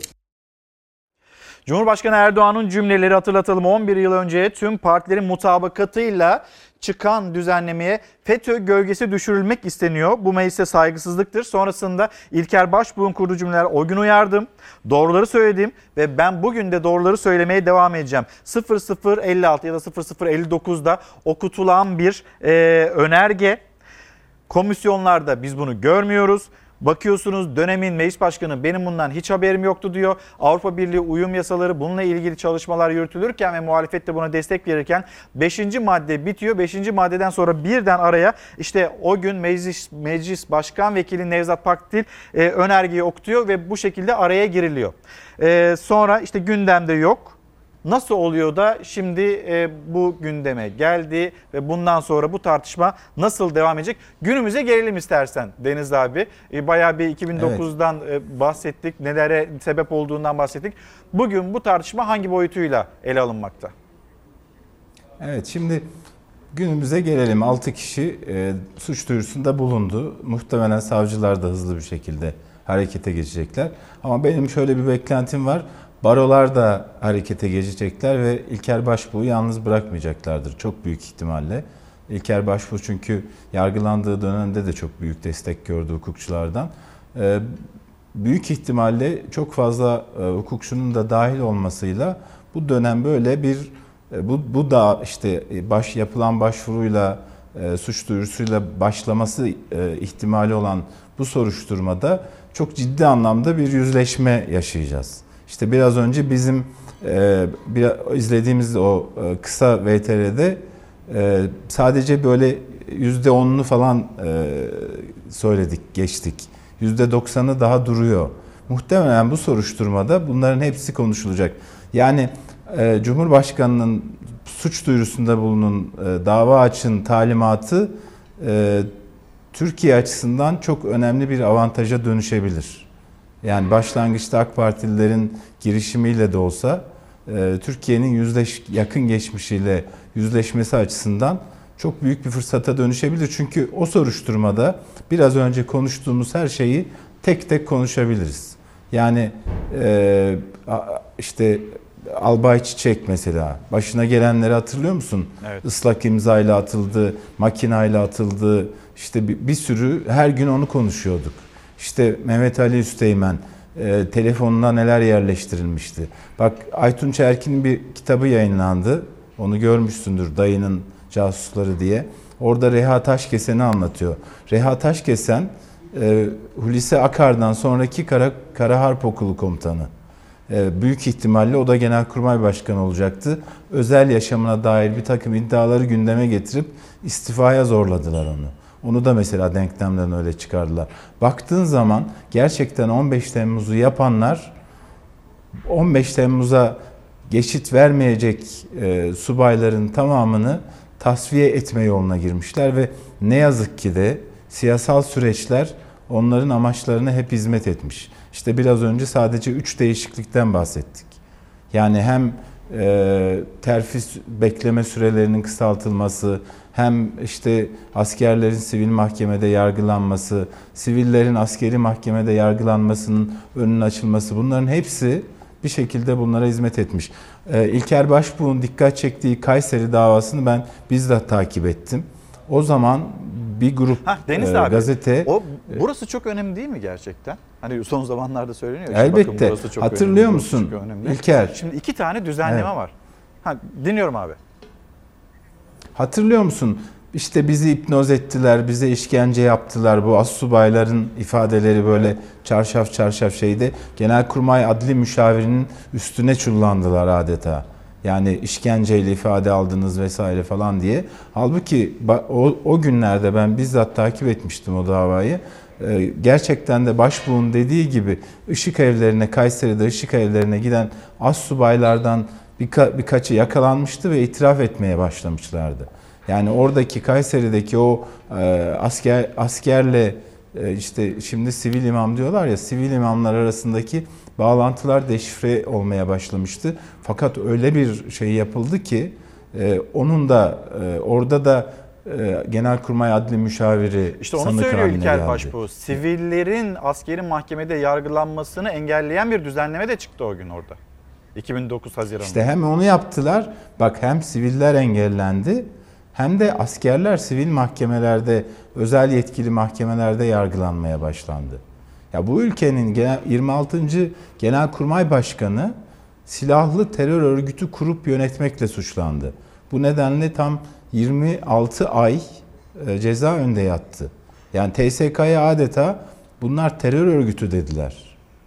Bu savcılar, hakimler. E şimdi yine hedefte. Şimdi dolayısıyla da işte ama yani kimse kusura bakmasın. Bu bu bedelleri öde. 2008'de bak öyle bir şey var ki İlker. Kim dokunmuşsa yanmış o. Ahmet Çık'ın meşhur lafıdır dokunan yanar. Evet. Ya dokunan yanmış. Ali Kırca'nın bir programı vardı bu meselenin konuşulduğu. Oradaki herkesin başına bir şey geldi. Evet. Türkan Saylan'ı bile ölüm döşeğinden alıp sorgulamak istediler. Yani bu bun, bunları hatır, hatırlamak lazım. Büyük çok yakın geçmişimiz. büyük bir vicdansızlık, çok e, hani acayip davaları E, Kuddis'i Okkur. Kuddis'i Evet. Okkur'u hatırlıyor Kasası musun? denildi.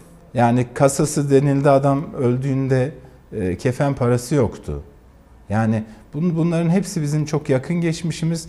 Bu soruşturma sayesinde belki bunlarla yeniden yüzleşme fırsatı bulacağız. E, AK Parti belki kendi açısından e, ol- olumsuz bir takım sonuçlarla da karşılaşabilir bu soruşturmada. Onun için hani e, ben sabırsızlıkla bekliyorum bu soruşturmanın sonuçlarını. Deniz abi çok teşekkürler. Yarın devam edeceğiz. Ee, e, İlker Başbuğ, Türkiye Cumhuriyeti'nin 26. Genelkurmay Başkanı. Onun cümleleri FETÖ'nün siyasi ayağı kimdir, nedir? 2009 yılında işte yapılmış bir düzenleme ve o düzenleme sonrasında bugün işte 11 yıl sonra ortaya çıkan tartışma. Bunun detaylarına bakacağız ama isterseniz bir konuşmamız gerek derken bir ekonomiye de geçiş yapalım. E, hafta başında öğrendiğimiz konulardan bir tanesi, bilgilerden bir tanesi enflasyon rakamlarıydı. Bugün için hedefler %5 bile değil %4.9 olarak ortaya konulurken aslında enflasyon rakamları hala çok yüksek. TÜİK bile enflasyon yüksek diyor. Değişim başlıyor. 2020 yılı ekonomide ince ayar yılı olacak. Pazarda fiyatlar nasıl? Ay uçmuş. Uçmuş. Uçmuş. Aldığımız şey böyle bir poşetin en kötü gibi. Tüketiciye bir dokunan bina işitiyor. Çünkü pazarda fiyatlar düşmek bilmiyor. Hatta her geçen gün daha da artıyor. TÜİK'e göre de arttı fiyatlar. Ocak ayı enflasyonu %1,35, yıllık enflasyon %12,15. Memuru, emekliyi, asgari ücretliyi asıl ilgilendiren gıda enflasyonu daha da yüksek %4,65. Yani memur ve emeklinin aldığı maaş zammının neredeyse tamamı. Her türlü makyaja rağmen 12 aylık enflasyon çift hanelerde kalma ısrarını sürdürüyor. Artık sokakla resmi rakamlar arasındaki fark inanılmaz derecede büyümeye başladı. Gıda fiyatlarının yüksekliği toplumda daha fazla hissedilir bir hal aldı. 90 lira zam almışım. Ne oldu zamlar? Eridi eridi. Eridi. Daha eline gelmeden. Öyle mi? Doğalgaz faturamda gitti ilk doğalgazımda. 2020 yılı ekonomide ince ayar yılı olacak. Değişim başlıyor. 2019 için dengelenme yılı diyen Hazine ve Maliye Bakanı Berat Albayrak 2020 yılı içinse ekonomide ince ayar yılı olacak demişti. O ince ayar fiyatlarda değil ama uzmanlara göre fiyatların enflasyon oranına yansımasında gösterdi kendini. Milletimizin en çok kullandığı ürünlerin gıdanın, giyim ayakkabının ve ulaştırmanın tüketim sepeti ve enflasyon sepeti içindeki ağırlığı düşürülmüş. Ne artmış? Alkollü içecekler. Enflasyonu belirleyen en önemli kalem gıda fiyatları. Gıdanın enflasyon sepetindeki oranı 2019 yılında %23'ün üzerindeydi. 2020 yılındaysa %22'lere düştü. Yani gıda fiyatlarındaki artış artık enflasyonu daha az etkileyecek. Gıda sepetindeki ağırlık e, geçen yıla göre e, ince ayarlı bir şekilde değiştirilmiş. Bu e, bir bakıma enflasyonla mücadeleyi gıdadaki ağırlığı değiştirerek elde edilen bir mücadele ama yanlış bir mücadele tavrı. Sebze meyvenin enflasyona etkisi artık geçen yıla göre daha düşük. Ama ekonomi profesörü Veysel Ulusoy'a göre bu sadece resmi rakamları değiştirir. Cep yakan gerçek pazar tezgahında kendini göstermeye devam ediyor. İnce ayar masa başı üzerinde yapılması gereken ayarlamalar değildir. İnce ayar alım gücüyle enflasyon arasındaki bağ koparacak bir mekanizmanın yaratılmasıdır. 2020 yılı ince ayar yılı olacak. Göreceksiniz nasıl bir yükselişle sonuçlanacak. Tünelin sonunda ışık gözüktü, her şey yolunda, işsizlik rakamları pat diye birden aşağı düşecek. İşte bu cümleler kuruluyor ekonomi yönetimi tarafından ama e, enflasyona baktığımızda %12.15'lik bir enflasyon 2020 yılının ilk ayında karşı karşıya kaldığımız tablo bu. Bu arada TÜİK'in sepetteki o ağırlık değişikliği ile ilgili e, ne söylemek istersiniz? Hani son zamanlarda bolca bu konuyu konuştuk. TÜİK, TÜİK'in açıkladığı rakamlara inanıyor musunuz, güveniyor musunuz diye. Şimdi sepette ağırlık değişikliği var. Ne çıkartılıyor ya da neyin ağırlığı değiştiriliyor? Giyimin ağırlığı değiştiriliyor. E, gıdanın en çok yani hani dar gelirlerin en çok parasını harcadığı yerler buraları. Hem giyim hem gıda hem ayakkabı, ulaşım. Yani tüketim, tüketimin ağırlığı, ağırlığı düşüyor. Alkollü içeceklerin ağırlığının arttırıldığı söylenmekte. Şöyle yapsınlar mesela buzdolabının da ağırlığını e, yükseltebilirler. Ya da beyaz eşya konutların mesela ağırlığını onu eklesinler onu yükselsinler. Biz her ay yeni bir konut alıyoruz zaten. Böyle değerlendirebilirler. Yani dar gelirli, asgari ücret 2324 lira.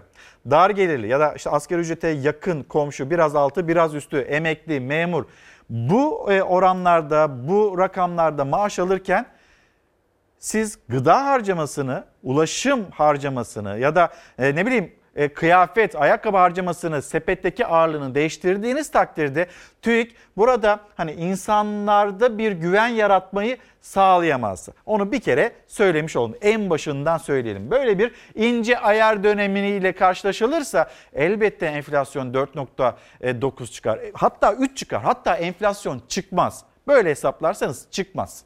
İşsizlik sert düşecek. Hazine ve Maliye Bakanı Berat Albayrak'ın e, açıklamasıydı. Osmaniye'de konuştu. İş dünyasıyla bir araya geldi Berat Albayrak. 2020 yılı ilk çeyrekle birlikte işsizlik verilerinin sert bir şekilde düşeceğini görüyoruz ya da göreceğiz demekte. Büyüme %5 oranında olacak, enflasyon düşecek, işsizlik düşecek. Hepsi bunları Bunların hepsi yaşanacak demekte. Yeni Çağ Gazetesi şimdi bir tarafta Berat Albayrak'ın açıklamaları, diğer tarafta 4 kişilik ailenin en az aylık gıda harcamasının 2250 lira olduğu gerçeği. Birleşik Metal İş Sendikası Araştırmaları Merkezi Ocak 2020 dönemi için açlık ve yoksulluk sınırı verilerini hesapladı. Buna göre 4 kişilik bir ailenin sağlıklı bir biçimde beslenebilmesi için günlük en az 74 lira 99 kuruş, 75 lira aylık olarak da 2250 lira harcama yapması gerekiyor. Bir de böyle bir tablo var. Yani vatandaşlar vatandaşlar geçim konusunda sıkıntı yaşıyor. Her ne kadar siyaset ya da siyasetçiler bunun e, ya da ekonominin her şeyin yolunda olduğunu tarif etseler de gerçek vatandaşın cebinde maalesef doğru ya da bu şekilde gözlemlenmiyor. Dünya Gazetesi gelelim yani Ekonomi Bakanı her şey yolunda derken diğer tarafta İstanbul Büyükşehir Belediyesi tarafından yapılmış bir zamma geçiş yapacağız. Madem her şey düzgün maliyetler konusunda da bir sıkıntının yaşanmıyor olması gerekir değil mi? Hayır İstanbul Büyükşehir Belediye Başkanı çıktı Adana'da konuştu. Biz bir sonucu yaşıyoruz. Biz maliyet baskısı nedeniyle artık buna zam yapmak zorundayız dedi. Ama göreve gelirken ya da göreve talip olurken şu cümlelerde kurulmuştu. Hatırlatılır. Yani bugün biz mecbur kaldık. Bu bir sonuçtu diyebilirsiniz ama o günde yani devletin kasası ya da belediyenin kasasını bilmeden yola çıkmaz kimse. O günde vatandaşın üzerindeki pahalılığı hafifleteceğiz cümlelerini öyle bol keseden söylememek gerekiyordu. Bir toz pembe tablo e, çizmemek gerekiyordu. Şimdi öyle bir tabloyu çizerseniz bugün de karşınıza derler ki e suyu ucuzlatıyordun. İşte öğrenciler için şunu yapıyordun kreşler vesaire. Bunu yapıyordunuz Sayın Başkan ya da bunu vaat ediyordunuz. Hatta ulaşımla ilgili her şey daha ucuz, ucuz olacak bunu söylüyordunuz. Nasıl oluyor da şimdi %35 zam yapıyorsunuz? Bu eleştirilere muhatap kalırsınız. Ne yazık ki tablo bu şekilde. Herhalde zam gelecekmiş de gibime geliyor. Zam geldi 2 lira 60 kuruştan 3,5 liraya çıktı. Öyle mi? Hiç dikkat etmedim ona ben. E yazık vallahi bir o eksikti tamamladılar o zaman eksiğimizi. İstanbul'da toplu ulaşıma %35 zam geldi. Tek yöne en kısa mesafe ücreti 2 lira 60 kuruştu, 3 lira 50 kuruşa yükseldi. Aylık kartsa 205 liradan 275 liraya. İstanbul Büyükşehir Belediyesi son zammın 2,5 yıl önce yapıldığını hatırlattı. Zammın gerekçesi olarak artan maliyetleri gösterdi. İşletme ve bakım maliyetlerindeki ortalama artış oranının yaklaşık %43 düzeyinde olmasına karşın maliyetlerdeki tüm artışın vatandaşlarımıza yansıtılmaması kararlaştırılmıştır. Zam geldi %35. Çok. Beklemiyorduk bunu. Ee, Ekrem İmamoğlu'ndan beklemiyoruz bunu. Sık kullanan birisi için evine getirecek ekmek parası demektir benim için. İstanbul Büyükşehir Belediyesi toplu taşıma ücretlerine %35 zam yaptı. En kısa mesafe ücreti 2 lira 60 kuruştan 3 lira 50 kuruşa çıktı. Zammın oranı enflasyon oranının neredeyse 3 katı. Ben emekliyim.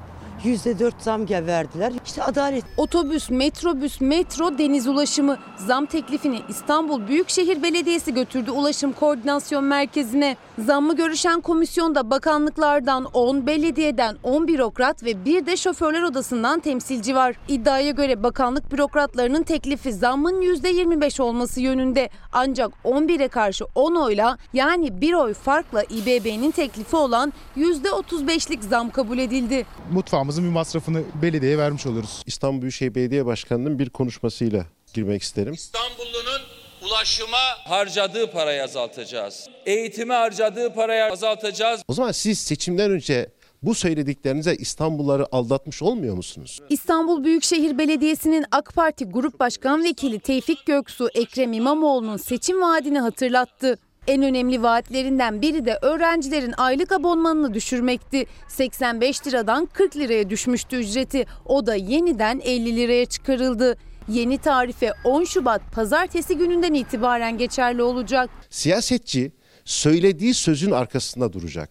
KYK'ya da 50 lira zam geldi ama hiçbir şekilde faydasını göremiyoruz. Geldiği gibi gidiyor direkt. Eyvah yandı oğlum. O mu yandı siz mi yandınız? Vallahi kendi hem çalışıyor hem okuyor hem ben yandım hem o yandı. İnsanlar maalesef geçinemiyorlar. Asgari ücrete dönüp baktığınızda yapılan zam oranı %15'ler seviyesinde. Emekliye, memura yapılan zamlar %12'yi bulmuyor. Enflasyon %12.15 olarak açıklanıyor. Aylık olarak tabii bu arada o enflasyonu açıklayan da TÜİK'ti. Yani hissedilen ya da vatandaşın biz o %12'nin çok daha fazla e, üstünde hissediyoruz demekte. Şimdi enflasyon oranı böyleyken her şeye bu kadar zam geliyor olması büyük tepki çekiyor. Bir siyasetçi Diyor ki bir yer bir siyasetçi yani Tevfik Göksu diyor ki Ekrem İmamoğlu'na yani siyaseten verdiğiniz sözleri tutmanız gerekiyor, tutmak zorundasınız diye. Ama hani önceki uygulamalar bunları hatırlatmak gerekiyor. %35'lik zammı hatırlatırken diğer yandan Avrasya'ya yapılan %56'lık zam bunu konuşmamız gerekiyor. Devlet demir yollarında abonman biletlere yapılan o zamlar. Sonra bu zam değil böyle bir düzenleme e, indirim oranında bir düzenleme, bu şekilde zammı tarif etme, vatandaşın lehine bir düzenlemeyi artık bizler görmek istiyoruz. Zammı artış olarak ne bileyim faturalarda bir kabarma olarak tarif etmenizden herkes, siyasetçinin bu şekilde tarif etmesinden artık herkes gerçekten çok sıkıldı. Burada bunun mağduriyetini dar gelirli olan ki dar gelirlilerin sayısı e, daha önceden de söyledik asgari ücret, asgari ücrete yakın maaş alanların sayısı bu ülkede hiç de az değil. Çalışanların neredeyse %70'i bu oranlarda maaş alıyor. 3 bin lira, 3 bin liraya yakın maaş alıyor ve her gün çok daha enflasyonun çok daha üzerinde zamlarla karşı karşıya bırakılıyor vatandaş ve deniliyor ki 2020 ince ayar yılı olacak. Deniliyor ki dengelenme bitti. 2020'de uçacağız. Bu cümleler kuruluyor. Bu cümlenin kurulduğu gün Türkiye'de biz 6 lirayı gördük. Dolar yine 6 lira oldu. Hani vurdum masaya dolar 5 lira oldu cümleleri kuruluyordu ya. Dolar şimdi 6 lira. Bu nasıl aşağı çekilecek? Üretim anlamında nasıl yukarıya çıkacağız, sıçrama yaratacağız? Ya da çiftçimiz, çiftçimizin üzerindeki maliyet baskısını nasıl arttıracağız da uçmayıp ayaklarımız yere basacak? Biz bu şekilde ekonomik anlamda daha güçlü yol yürüyeceğiz. Bunu konuşuyor olmamız lazım. Bununla ilgili cümleler kurmamız gerekiyor. Ve maaşlarımız günden güne eriyor. Bunu nasıl engelleyeceğiz? Bunu planlamamız gerekiyor. Kaybettiriyoruz, kaybettiriyoruz. Aha sana zam hiçbir şey telafi etmemiş oluyoruz. Herkes enflasyona teslim. Yalnız ben değilsem de. Asgari ücret, memur ve emekli zamları bir önceki yılın enflasyonuna ve o yılın enflasyon beklentisine göre belirleniyor. 2019 enflasyonu göz önünde bulundurularak asgari ücretli yıllık %15 zam aldı. Memur ve emekli de 2 ayrı 6 aylık dönemde %12'ye yakın zam. Ancak daha ilk aydan belli oldu ki hem çalışan hem de emekli geçen yılın aynı dönemine göre aldığı zamma rağmen kayıpta. Çünkü yıllık enflasyon %12,15. 100 lirayı harcadık hiçbir şey almadık da. Aldıklarınız size bir hafta yeter mi? Yok anam nerede yetecek bir hafta? Siz maaşı zammını yıllık yapar ama her ay cebinden yüzde bir buçuk yüzde bir buçuk enflasyonla insanların alırsanız asgari ücretli 2020 liradan 2324 liraya çıktı maaşı. Yani yaklaşık 300 lira zam aldı. 2020 liranın %12.15'ini ki 240 lira eder. Zaten geçen sene kaybetti. Ne kadar satın alma gücü artmış oldu? 60 lira. Bir hafta bir öncekiyle bir hafta sonraki aynı değil. 8 lira geçen hafta 6 liraya almıştım. Memurun da Ocak 2019'dan Ocak 20'ye maaşı %11,82 artarken enflasyon %12,15 geldi. Memurda durum daha kötü. 3512 liradan 3927 liraya gelmiş en düşük memur maaşı. 415 lira zam almış geçen senenin Ocak ayına göre. Enflasyona yani o bir yıllık enflasyona oranına baktığımız zaman daha ay bitmeden ilk ay eksi 11 lirayla bitiriyor. Üç tane şey alamayacağım bu gidişten. Gördüğünüz gibi şöyle bir bakın isterseniz etiketlere ya. 2019'da en düşük emekli maaşı 2297 liraydı. Toplam %11,92 zamla 2020 yılında 2570 liraya yükseldi. Aldığı 272 lira zam bir yılda enflasyon kaybıysa 279 lira. Yani emekli 7 lira kayıpla başladı yeni yıla. Memur ve emeklinin aldığı zam çoktan eksiye döndü. Asgari ücretlinin elinde ise 60 lira kaldı enflasyona baktığımız zaman. Asgari ücretli o 60 lirayla pazara çıktığında ilk geldiği tezgahtan birer kilo lahana, ıspanak, pırasa, havuç ve domates, salatalık, biber aldığında 60 lirayı çoktan geçiyor. Diğer tezgahlara özellikle de meyve tezgahlarına uğraması mümkün olmuyor. Yüzde bir buçuk daha artsa zaten enflasyon 25 lira daha gitti. Nisan ayına geldiğimizde asgari ücreti de geçen yıla göre negatife gitmeye başlamış olacak. Enflasyonun maaşları erittiğini görmektesiniz. Melek Hanım yazmış emekli olduğunu söylüyor. Bize verilen zamlar çoktan gitti bile. Doğalgaz, doğalgazla ilgili birazdan bir haberimiz var. Onu da e, sizinle paylaşacağız. Dünya Gazetesi İstanbul'da konut stoğu 260 bini aştı. Gayrimenkul değerlendirme platformunun yaptığı bir araştırma. Sadece İstanbul için değil bütün Türkiye genelinde nasıl bir tablonun oluştuğunu anlatıyor bize. Yapılan analize göre Türkiye genelinde satılık konut stoğu 904.052 adet ortalama konutun metrekarenin satış fiyatı 2231 lira ortalama satış fiyatı 290.030 lira şeklinde bir değerlendirme. Hemen şu analize detaylıca bakalım. İnşaat sektörü canlansın, satışlar artsın diye faizde indirime gidildi. Konut kredi faizleri kamu bankalarında 0,99'a çekildi. Sıfır konuttaysa 0,79'a düşürüldü. Bir gayrimenkul değerleme platformu Türkiye'nin konut verilerini açıkladı. Türkiye genelinde satılmayı bekleyen konut sayısı 904.052 adet. Konut stokunun en çok olduğu ise İstanbul sayı 260 bin. İstanbul 260 bin adetle ilk sırada. İstanbul'u 130 bin adetle Ankara, 76 binli İzmir takip ediyor. En düşük konut stokunun olduğu illerse 35 adetle Hakkari ve Şırnak. Yine araştırmaya göre Türkiye genelinde konut yatırımının geri dönüş süresi 17 yıl. Ortalama konut pazarlama süresi ise 73 gün. Nabi abi günaydın. Havalar ısınsa da millet soğuktan, doğalgaz faturalarından kurtulsa konuşmamız gerek başlığı altında bizimle paylaştığı mesaj bu şekilde. Seval Hanım göndermiş beyaza bürünmüş yurdum çok şükür e, karla karşılaşabildik demekte. Rezdan Balfi'den bizlere günaydın diyen izleyicilerimiz arasında. E, Semra Hanım 2020'den çok umutluydum fakat her şey başta enflasyon maalesef depremler koronavirüsü Koronavirüsüyle ilgili önemli bir değerlememiz var, bir dosya haberimiz var. Birazdan onu da ekranlarınıza taşıyacağız. Haklısınız işte çığ faciası, ne bileyim e, uçak kazası. 2020 biraz e, iyi gelmedi. En azından Ocak ayı iyi geçmedi. Şubat ayının ilk iki haftasında da maalesef güzel haberler e, almadık. Ama bundan sonrası bundan sonrası için umutlu olalım. En azından Hazine ve Maliye Bakanı Berat Albayrak kadar umutlu olalım mesela. Çünkü 2020 yılının harika geçeceğini, nefis geçeceğini söylüyor. Yani Sayın Albayrak'ın taşıdığı umudun çeyreği bizde olsa nefis olacak ve her günümüz yok güzel başlayacak. En azından bunu söyleyebiliriz. Murat e, Doğu Soylu ve arkadaşları bizleri izliyorlarmış Denizli'de. Hemen bir kendilerine günaydın diyelim. Fotoğraflarını da paylaşmışlar bizimle. Murat Doğu Soylu arkadaşlarına günaydınlar. Nüfusumuz arttı. Bilgiyi hemen aktarıp öyle sürdürelim Çalar Saat hafta sonunu.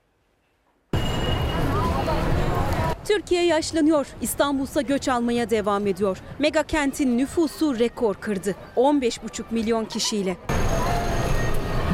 Türkiye İstatistik Kurumu'nun açıklamasına göre Türkiye'de ikamet eden nüfus 31 Aralık 2019 tarihi itibariyle bir önceki yıla göre 1 milyon 151 bin 115 kişi arttı. 83 milyon 154 bin 997 kişiye ulaştı.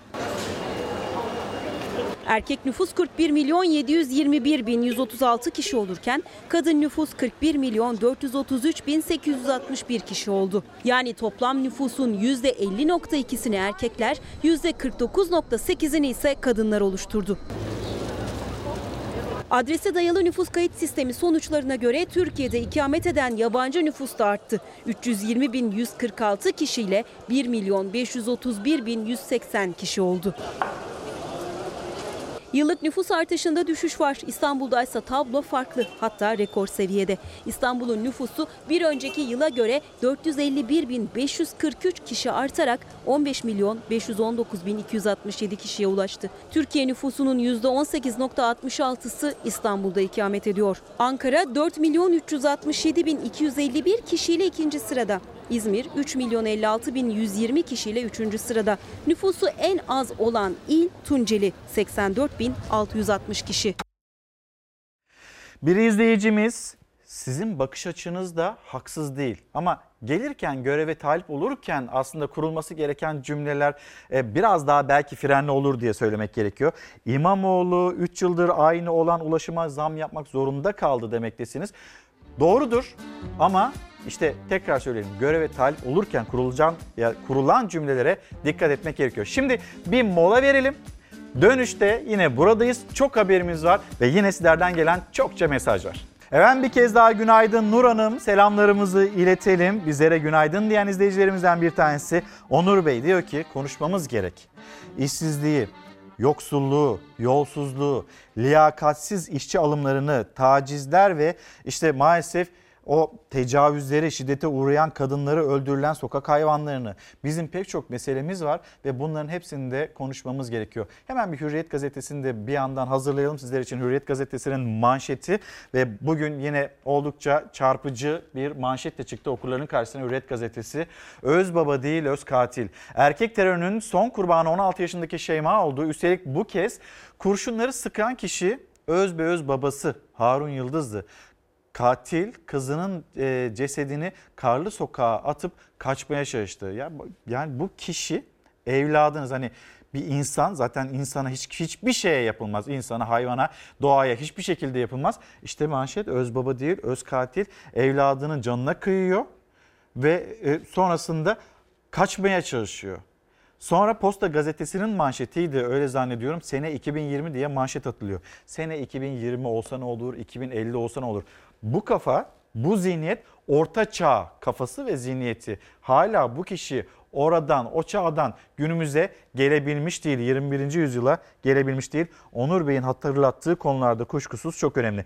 Daha konuşacağımız, konuşmamız gerek diyen e, dediğimiz pek çok konu var. Hemen bir dışarıyı gösterelim sizlere. İstanbul'da saatler 10.32'yi gösterirken Görüyorsunuz e, sahil kar yağışı kesildi. Saat 11 itibariyle biraz daha böyle geçtikten sonra İstanbul'da güneş de yüzünü gösteriyor olacak. İstanbul'da gece boyunca kar yağdı. Sabah saatlerine biraz daha böyle şiddetini arttırdı. Şu saat itibariyle de 1 derece 2 dereceye doğru ilerliyor hava sıcaklığı. Memleket havasını paylaşalım sonra diğer haberlerimize geçelim. Yağdı yağacak derken sonunda beklenen kar düştü. İstanbul gece boyunca yağan karla beyaza büründü. Lapa lapa yağan karın sevincini yaşayan İstanbullular kar altında selfie yaptı. Kaldır.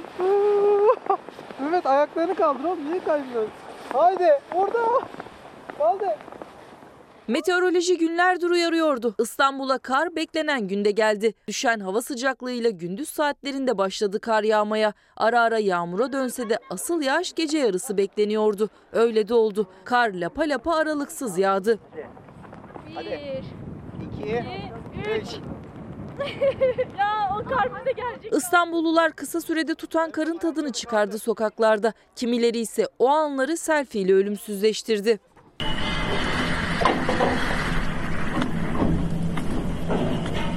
Malatya Akçadağ'da şiddetli rüzgar trafik direğini yerinden söktü. Kent merkezinde Büyükşehir Belediyesi'nce sokağa kurulan taziye çadırı da şiddetli rüzgarda uçtu.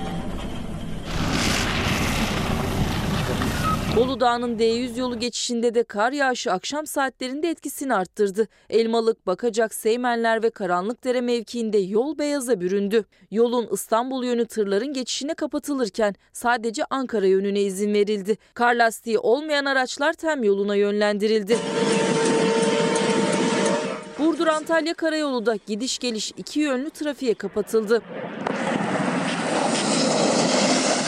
Kayseri Yaylalı'da ise şiddetli yağmur sele neden oldu. Dereler taştı. Kapuzbaşı mahallesinde dere kenarındaki pansiyon ve evleri su bastı. Mersin'de ise Limonlu Deresi taştı. Seraları ve narenciye bahçelerini su bastı. Meteoroloji uyarıyor. Akdeniz ve Kuzey Ege'de fırtına bekleniyor. Yurdun Güneydoğu Anadolu'su yağmurlu ve karla karışık yağmurlu. Yurdun geri kalanı ise bugün kar yağışlı. İstanbul'da ise kar bugün de devam edecek. Sıcaklık gündüz 3, gece eksi 1 derece olacak. Yarından itibaren ise kar İstanbul dahil yurdun batısını terk edecek. Sıcaklık da hafta ortasına kadar yavaş yavaş artacak. Mardin Kızıltepe günaydınlar diyor ki izleyicimiz Kızıltepe'nin bütün yolları berbat durumda ne yaya olarak ne de araçla e, gidebilmek mümkün. Bu Kızıltepe'nin yolları ne olacak yetkililer duysunlar sesimizi de bir düzelsinler demekte. E, Hemen bir isminize de bakayım. İsmail Karaman Bey günaydınlar. Bugün emekli olsam ne kadar maaş alırım diye SGK portalına her ay bakıyorum. Ee, yılbaşı arttırımı böyle bir hesaplama yapmış kendi kendine. 8600 gün prim var. Prim arttıkça alacağımız maaş düşüyor. Nasıl oluyor bu diyor. Bir yandan da izleyicilerimiz emeklilikte yaşa takılanlar var. Onların problemlerini de lütfen unutturmayın demekteler. Filiz Hanım, Filiz Gülşen günaydınlar. Yani sabahtan akşama kadar iktidar zam yapıyor. Ee, bu zamlardan bahsetmiyorsunuz da İstanbul Büyükşehir Belediyesi'nin ya da Ekrem İmamoğlu'nun yaptığı o %35'lik zamdan bahsediyorsunuz. Onu eleştiriyorsunuz. Bu adil değil demekte. Hepsinden bahsediyoruz. Yani elektriğe gelen zamdan bakın bir izleyicimiz yazmış. Kendisi esnaf. Elektriğimiz kesik. Biz bu e, faturayı ödeyemedik. Dolayısıyla şu anda dükkanımızı açamıyoruz diyen bir esnafımız.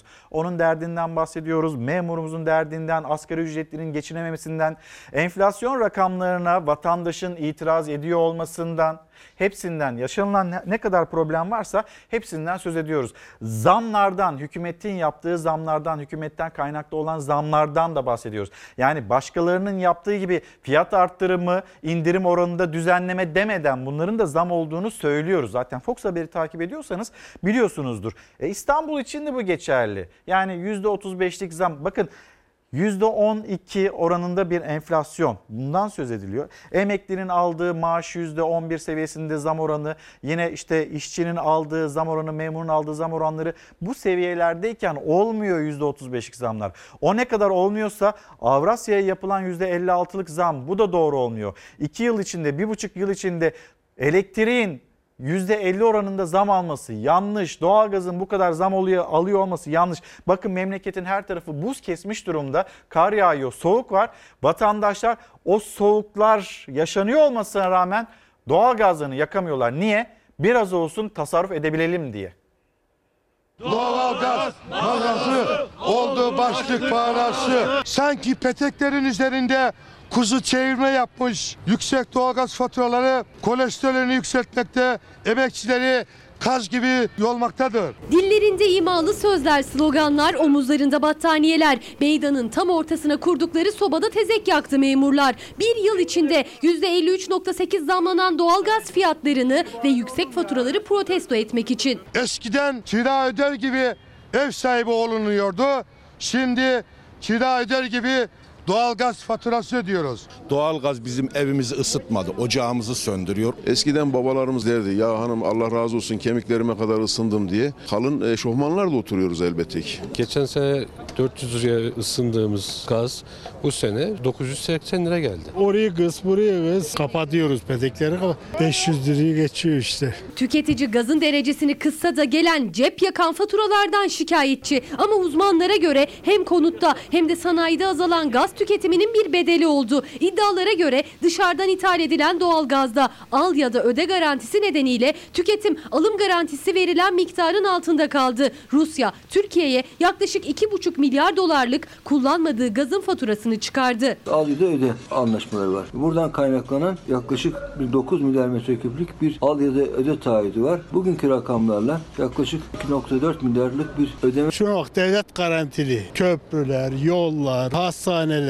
Şimdi de gaz ondan bizim haberimiz yoktu. Bir şekilde bizden çıkacak. Bizim sırtımızdan boş beleş giden paralar bunlar. Makine Mühendisleri Odası Enerji Çalışma Grubu Başkanı Oğuz Türk Yılmaz garantili sözleşmenin detaylarını anlattı. Sözleşmenin acilen yeniden düzenlenmesi gerektiğini de. Önceki yıl 46 milyar metreküp tüketilen gazın %10'dan daha fazla artış gösterisini hesabı yapanların mantıklı tartışma konusu olsa gerek. 720 lira geldi ya. Isınamadık ki yine battaniyenin oturuyoruz. Tezek yakarak ses yükselten memurlarsa Kızılay üzerinden Ensar Vakfı'na 8 milyon dolar bağışı yapan başkent Gaza'da tepki gösterdi. Millet sırtına alınan parana yurt dışına gidiyor. Vakıflara değil, emekçiye bütçe. Mahir Bey günaydın. İkinci yargı paketi vardı. Ne oldu? 20 aydır bekliyoruz, mağduruz demekte Mahir Bey. Biz de bekliyoruz. Mecliste böyle bir düzenleme olacağı söylendi. Henüz bekliyoruz. Fersan Kurt, Adana'da kar yok ama Toroslara yağan karın soğuğu gelmekte. Adana'dan bize günaydın diyen bir başka izleyicimiz de e, Aydın Bey.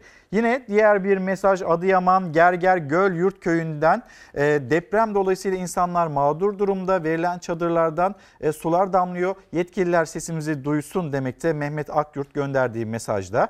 E, Gülay Göktuman karlı bir Eskişehir sabahından sizlere günaydın diyoruz e, demekte. Fidan Hanım İzmir'de İzmir'i de konuşalım. İzmir'de e, sular kireçli ve çöp problemi yaşıyoruz diyen bir izleyicimiz. Şimdi bu bakın burası da önemli. Her şeyi konuşuyoruz. Bunu da konuşalım. Mehmet Oruç Bey Milli Eğitim Bakanlığı Hayat Boyu Öğrenme Müdürlüğü'ne bağlı halk eğitim merkezlerinde ek ders karşılığında çalışan meslek eğitimcileri yani usta öğreticiler bizim özlük haklarımız bunlarla ilgili yetkililer bir adım atmayacak mı?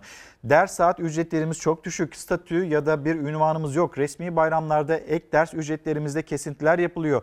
6-7 ay çalıştıktan sonra işsizlik maaşı e, alamıyoruz. Asgari ücretin altında maaş alıyoruz. Asgari ücret 2324 lira ve asgari ücretin altında maaş alıyoruz diyen bir izleyicimiz. Onun sesini de duymamız gerekiyor ve bu meseleyi de konuşmamız gerekiyor. Tıpkı bütün dünyanın konuştuğu bir mesele olan korona virüsü gibi ölü sayısı 650'ye yaklaştı denilmekte gazete Pencere'nin haberinde ama bu sayıyı da geçtiğini biliyoruz maalesef.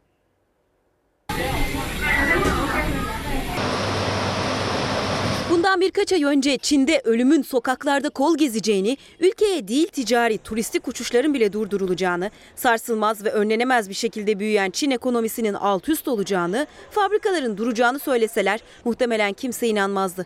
Ama 2020 ile öyle bir kabusun içine düştük için dünyayı da peşinden sürükledi.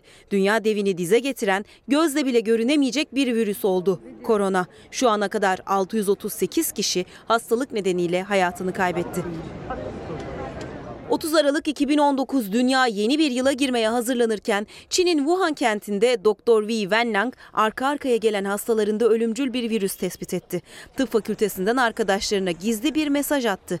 Doktorun o mesajı viral oldu. Genç hekim hakkında önce yalan bilgi yaymak suçlamasıyla soruşturma açıldı ama kısa süre sonra ülkesinde kahraman ilan edilecek. 6 Şubat'ta da hastalık nedeniyle hayatını kaybedecekti. Ardı ardına gelen ölümler artık bu işin gizlenecek bir tarafı olmadığını gösterdi. Dünya harekete geçti. Dünya Sağlık Örgütü geç de olsa acil durum ilan etti. Bütün ülkeler önlem almaya başladı. Yeni tip koronavirüs hava yoluyla bulaşıyor. İlk belirtileri yüksek ateş, boğaz ağrısı, öksürük, nefes darlığı, solunumda zorluk ve ishal şeklinde ortaya çıkıyor. İleri safhalarda zatürre ve böbrek yetmezliğine neden olan virüs nihayetinde ölümle sonuçlanabiliyor. Bugüne kadar 27 ülkeye yayıldı. Çin dışında ilk ölüm Filipinler'de görüldü. Son olarak yeni doğan bir bebekte de virüs tespit edildi. Alınan son verilere göre dünya genelinde 31.530 kişiye koronavirüs teşhisi konuldu. Hayatını kaybedenlerin sayısı 638'e yükseldi. Tedaviye olumlu cevap veren ve virüsten tamamen kurtulan kişi sayısı ise 1764 olarak duyuruldu. Go go go. Çin'de 42 Türk vatandaşı da Koca Yusuf operasyonuyla başarılı bir şekilde Türkiye'ye getirildi. Sağlık durumları iyi. Diğer yanda virüsün Çin ekonomisine verdiği zararı da göz ardı edilemeyecek durumda. Çin'e komşu ülkelerin çoğu sınırlarını kapattı. Hem turistik hem ticari bütün uçuşlar durduruldu. Dünya ciddi bir ham madde krizinin kapısında. Şimdi ise fabrikalar durdu. Nermin Hanım günaydınlar. Depremzedelere niçin toplanan paradan kira yardımı yapılmıyor diyor. Depremzedeler için ya da işte afetler için toplanan e, vergileri hatırlatıyor. O vergiler orada hepimizin cebinden paralar e, alındı ya da vergilerimizi verdik. Depremzedeler için niçin böyle bir kira yardımı yapılmıyor denilmekte. Bir afet bölgesi olsun olmasın tartışması devam etmişti. Cumhuriyet Halk Partisi ya da muhalefetin gündeme getirdiği konulardan bir tanesiydi. Afet bölgesi olmasını istiyor muhalefet. Çünkü eğer böyle bir tablo olursa daha hızlı e, devlet mekanizması buralarda işleyebilir diye bunu istemişlerdi. Ama e, hem AK Parti hem Milliyetçi Hareket Partisi buna ihtiyaç yok dedi. Mecliste bu yöndeki çalışma e, ya da girişim e, onların oylarıyla reddedildi. Nihal Hanım da ne yazık ki diyorum e, deprem bölgesinde kar var ve o karlar karlı bir soğuk bir bölge orası. Çadırlarda insanlar yaşamaya çalışıyor. O çadırlarda çocuklar var soğukta e, demekte hatırlatıyor. Yani bir izleyicimiz bizim vergilerimizde bir kira yardımı yapılamaz mı derken şu anda Elazığ ve deprem bölgesinde olup bitenleri hatırlatan kişi izleyicimiz de Nihal Hanım. Bir memleket turu yapalım. E, memleket turumuza da Afyon'dan başlayalım.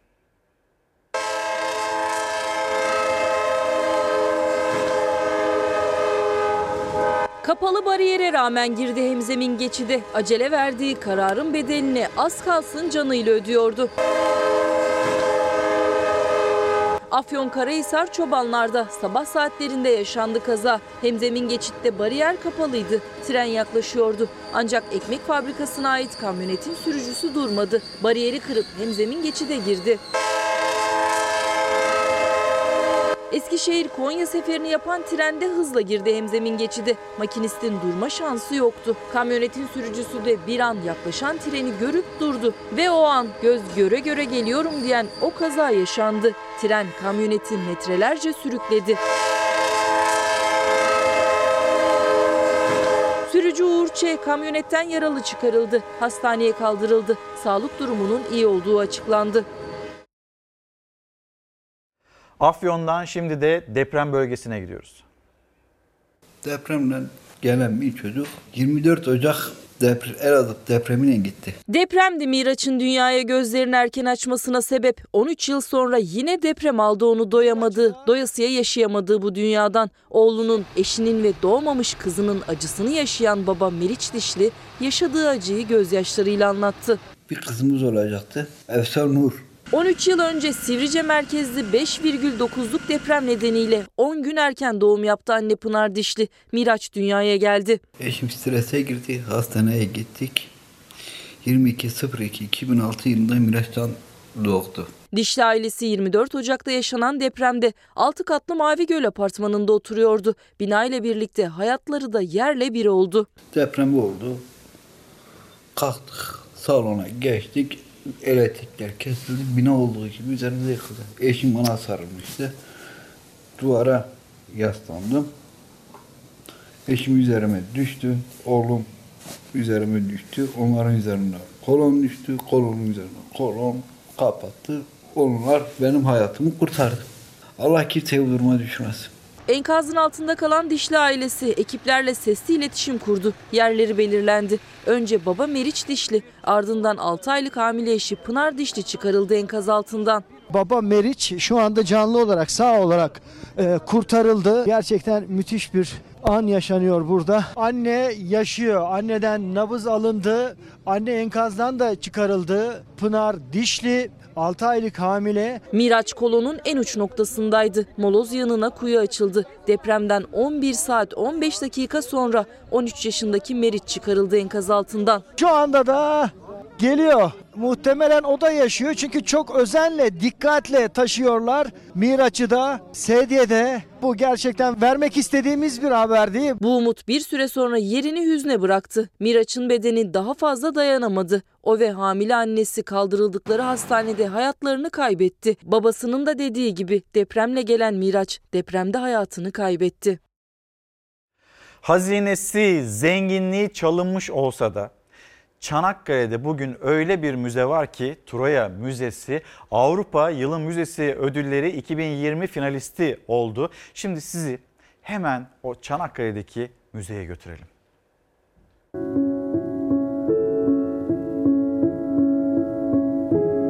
Sütunlar, lahitler, heykeller, antik çağın yaşam ve parmak izleri. Kurulan, yakılan ve yıkılan İlyon burası. Homeros'un İlyada destanının şehrinden bugüne kalan Truva. Dünyada mutlaka görülmesi gereken 100 muhteşem yer listesine seçildi. 21. yüzyıldan Tunç çağına bir zaman yolculuğu. Hemen yanı başında sürülen toprağın altından taşan Troya medeniyetlerinin günümüze ulaşan bilgisi. Evi, ticareti, parası, düğünü, inanışı, süsü, destanı, siyaseti, savaşları ve de ölümü.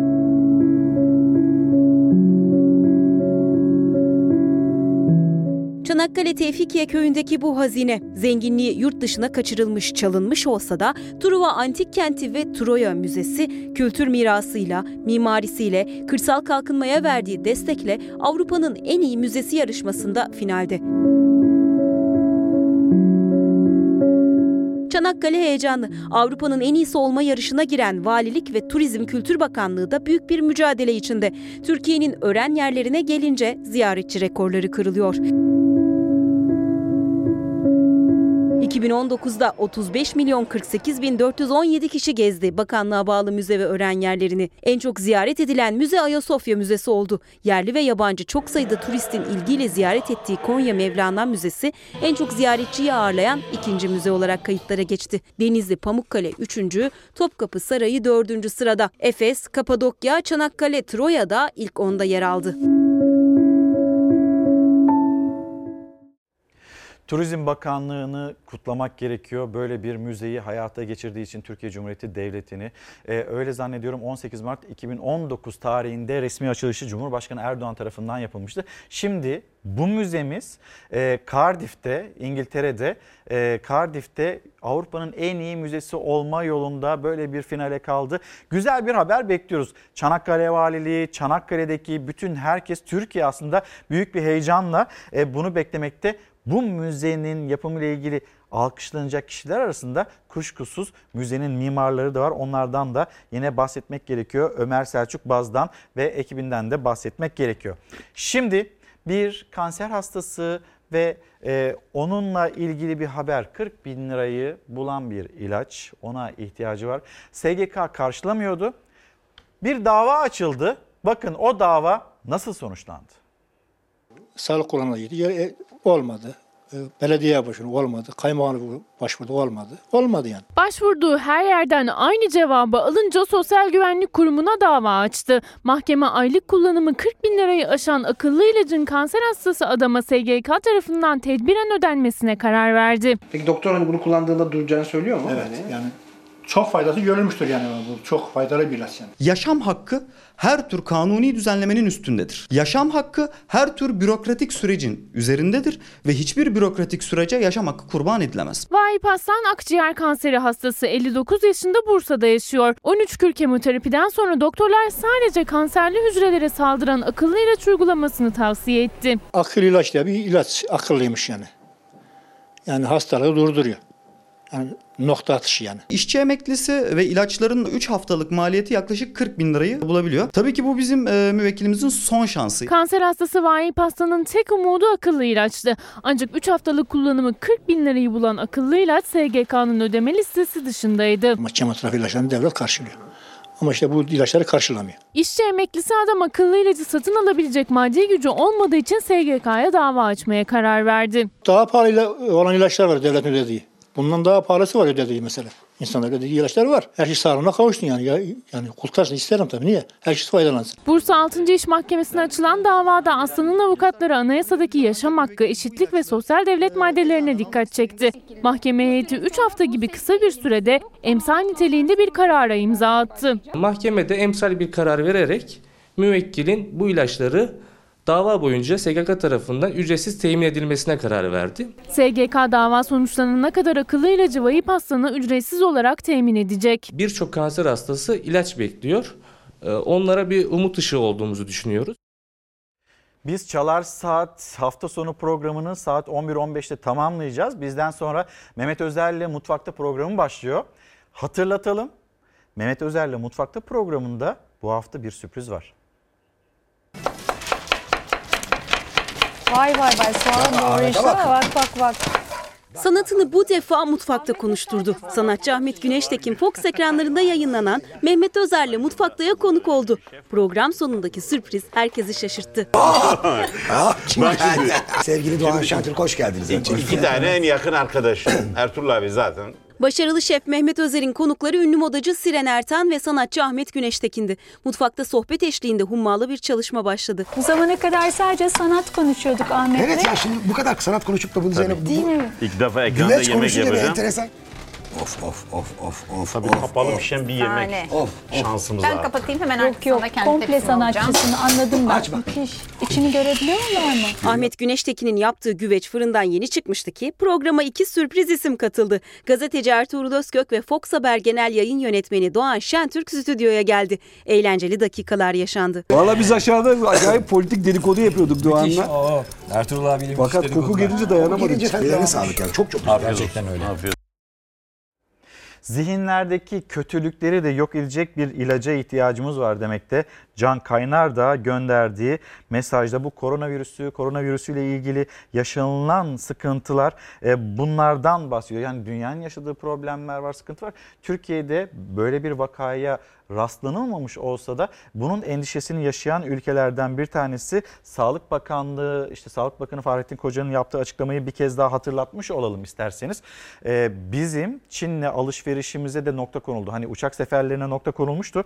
Çin'le alışverişimize de nokta konuldu. Bir kez daha söyleyeyim Türkiye'de karşılaşılmış olan bir vaka yok. Bu güzel bir haber ama bütün dünya o koronavirüsün endişesini, sıkıntısını da yaşıyor. Ee, şimdi güzel bir haberle devam edeceğiz. Böyle bol eğlenceli, hayal ve kahkahalar, şahane hayallerden bahsedeceğiz. Şahane hayaller vizyonda.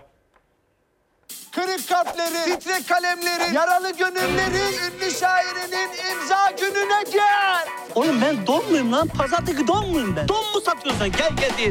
Oğlum valla kafayı geç. Bol eğlence, hayal ve kahkaha, şahane hayaller vizyonda. Beş yıldızlı otel lan burası. Bana dört yıldız bende. Sıkı tutunun. Kalkıyoruz. Ömer. İçindeki şiir tutkusu yüzünden 30'lu yaşlarına kadar düzgün bir işte çalışmamış, kariyer sahibi olmamış bir genç Ömer. Yüzlerce şiire sahip Ömer'in yolu lise arkadaşı Ali ile kesişir. Kitap çıkarma işinde çok para olduğunu düşünen Ali, Ömer'i o kitabı çıkarmaya ikna eder. Annesinden aldığı borçla kitap çıkaran Ömer, ilk baskıda hüsrana uğrar. Hem aldığı borcu geri ödeyebilmek hem de şairlik hayallerini gerçekleştirebilmek için çıktığı bu yolda başına türlü olaylar gelir. Harbi yakışıyor ha. Oğlum narki geziyoruz lan. Lan narki geziyoruz. Olmasa ne yapacağız? Lan olmasa ne yapacağız? Nerede geziyoruz ha? Fakir boy. Bir zaman sonra alışıyorsun. Hoşuna da gidiyor. Şair olma hayali kuran Ömer'in hikayesini ve bu yolda başına gelenleri sosyal medyanın sevilen isimlerinden Ömer Başdoğan kaleme aldı. Hem de başrolünü oynadı. Kadrosunda Salih Kalyon, Çetin Altay, Suzan Aksoy, Berrak Güvem gibi önemli isimlerin de yer aldığı film düzenlenen galayla sinema severlerle buluştu. Efendim şimdi de Erzurum'a gideceğiz. 2001 ekmek kaza bela def olsun diye Erzurum'da yaşayan Muhittin Olçun doğal afet ve felaketler def olsun diye her yıl Aralık ayında doğaya 1001 ekmek bırakıyordu. Ancak 2020'de uçak kazasından depreme, çığ felaketinden virüs salgınına felaketler üst üste geldi. Bu sene doğaya 2001 ekmek bıraktı. Erzurum'da ülkenin üzerindeki kara bulutlar dağılsın diye doğaya 2001 ekmek bıraktılar. Yüzlerce yıllık geleneği yaşattılar. Bin bir hatimlerin okunduğu yere gideceğiz. Burada bu hayvanlara ekmekleri atacağız. Bu belaları, bu musibetleri inşallah Türkiye Cumhuriyeti Devletimizden kaldıracağız. Doğaya bırakılan bu ekmekler Erzurum'u doğal afetlerden korumak için 487 yıl önce Pir Ali Baba tarafından başlatılan Binbir Hatim geleneğinin devamı.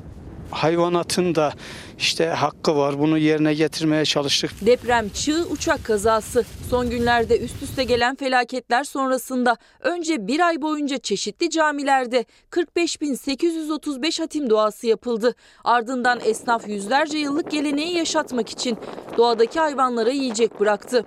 Hayvanlara huzur vermeyen bir toplumun kendisi de huzur bulamaz diyerek geleneği tamamladılar. İbrahim hep kal. Günaydınlar, günaydın mesajlarınızı e, alıyoruz, aldık. Gizem Hanım selamlarımızı iletelim. Bolca ekonomideki hani bu gidişatla ilgili cümleler kurulmakta ya da geçimle ilgili cümleler kurulmakta. Her ne kadar siyaset ya da siyasetçiler onlar 2020'nin harika nefis geçeceğini söyleseler de vatandaşın hissettikleri ne yazık ki böyle değil. Keşke öyle olsa.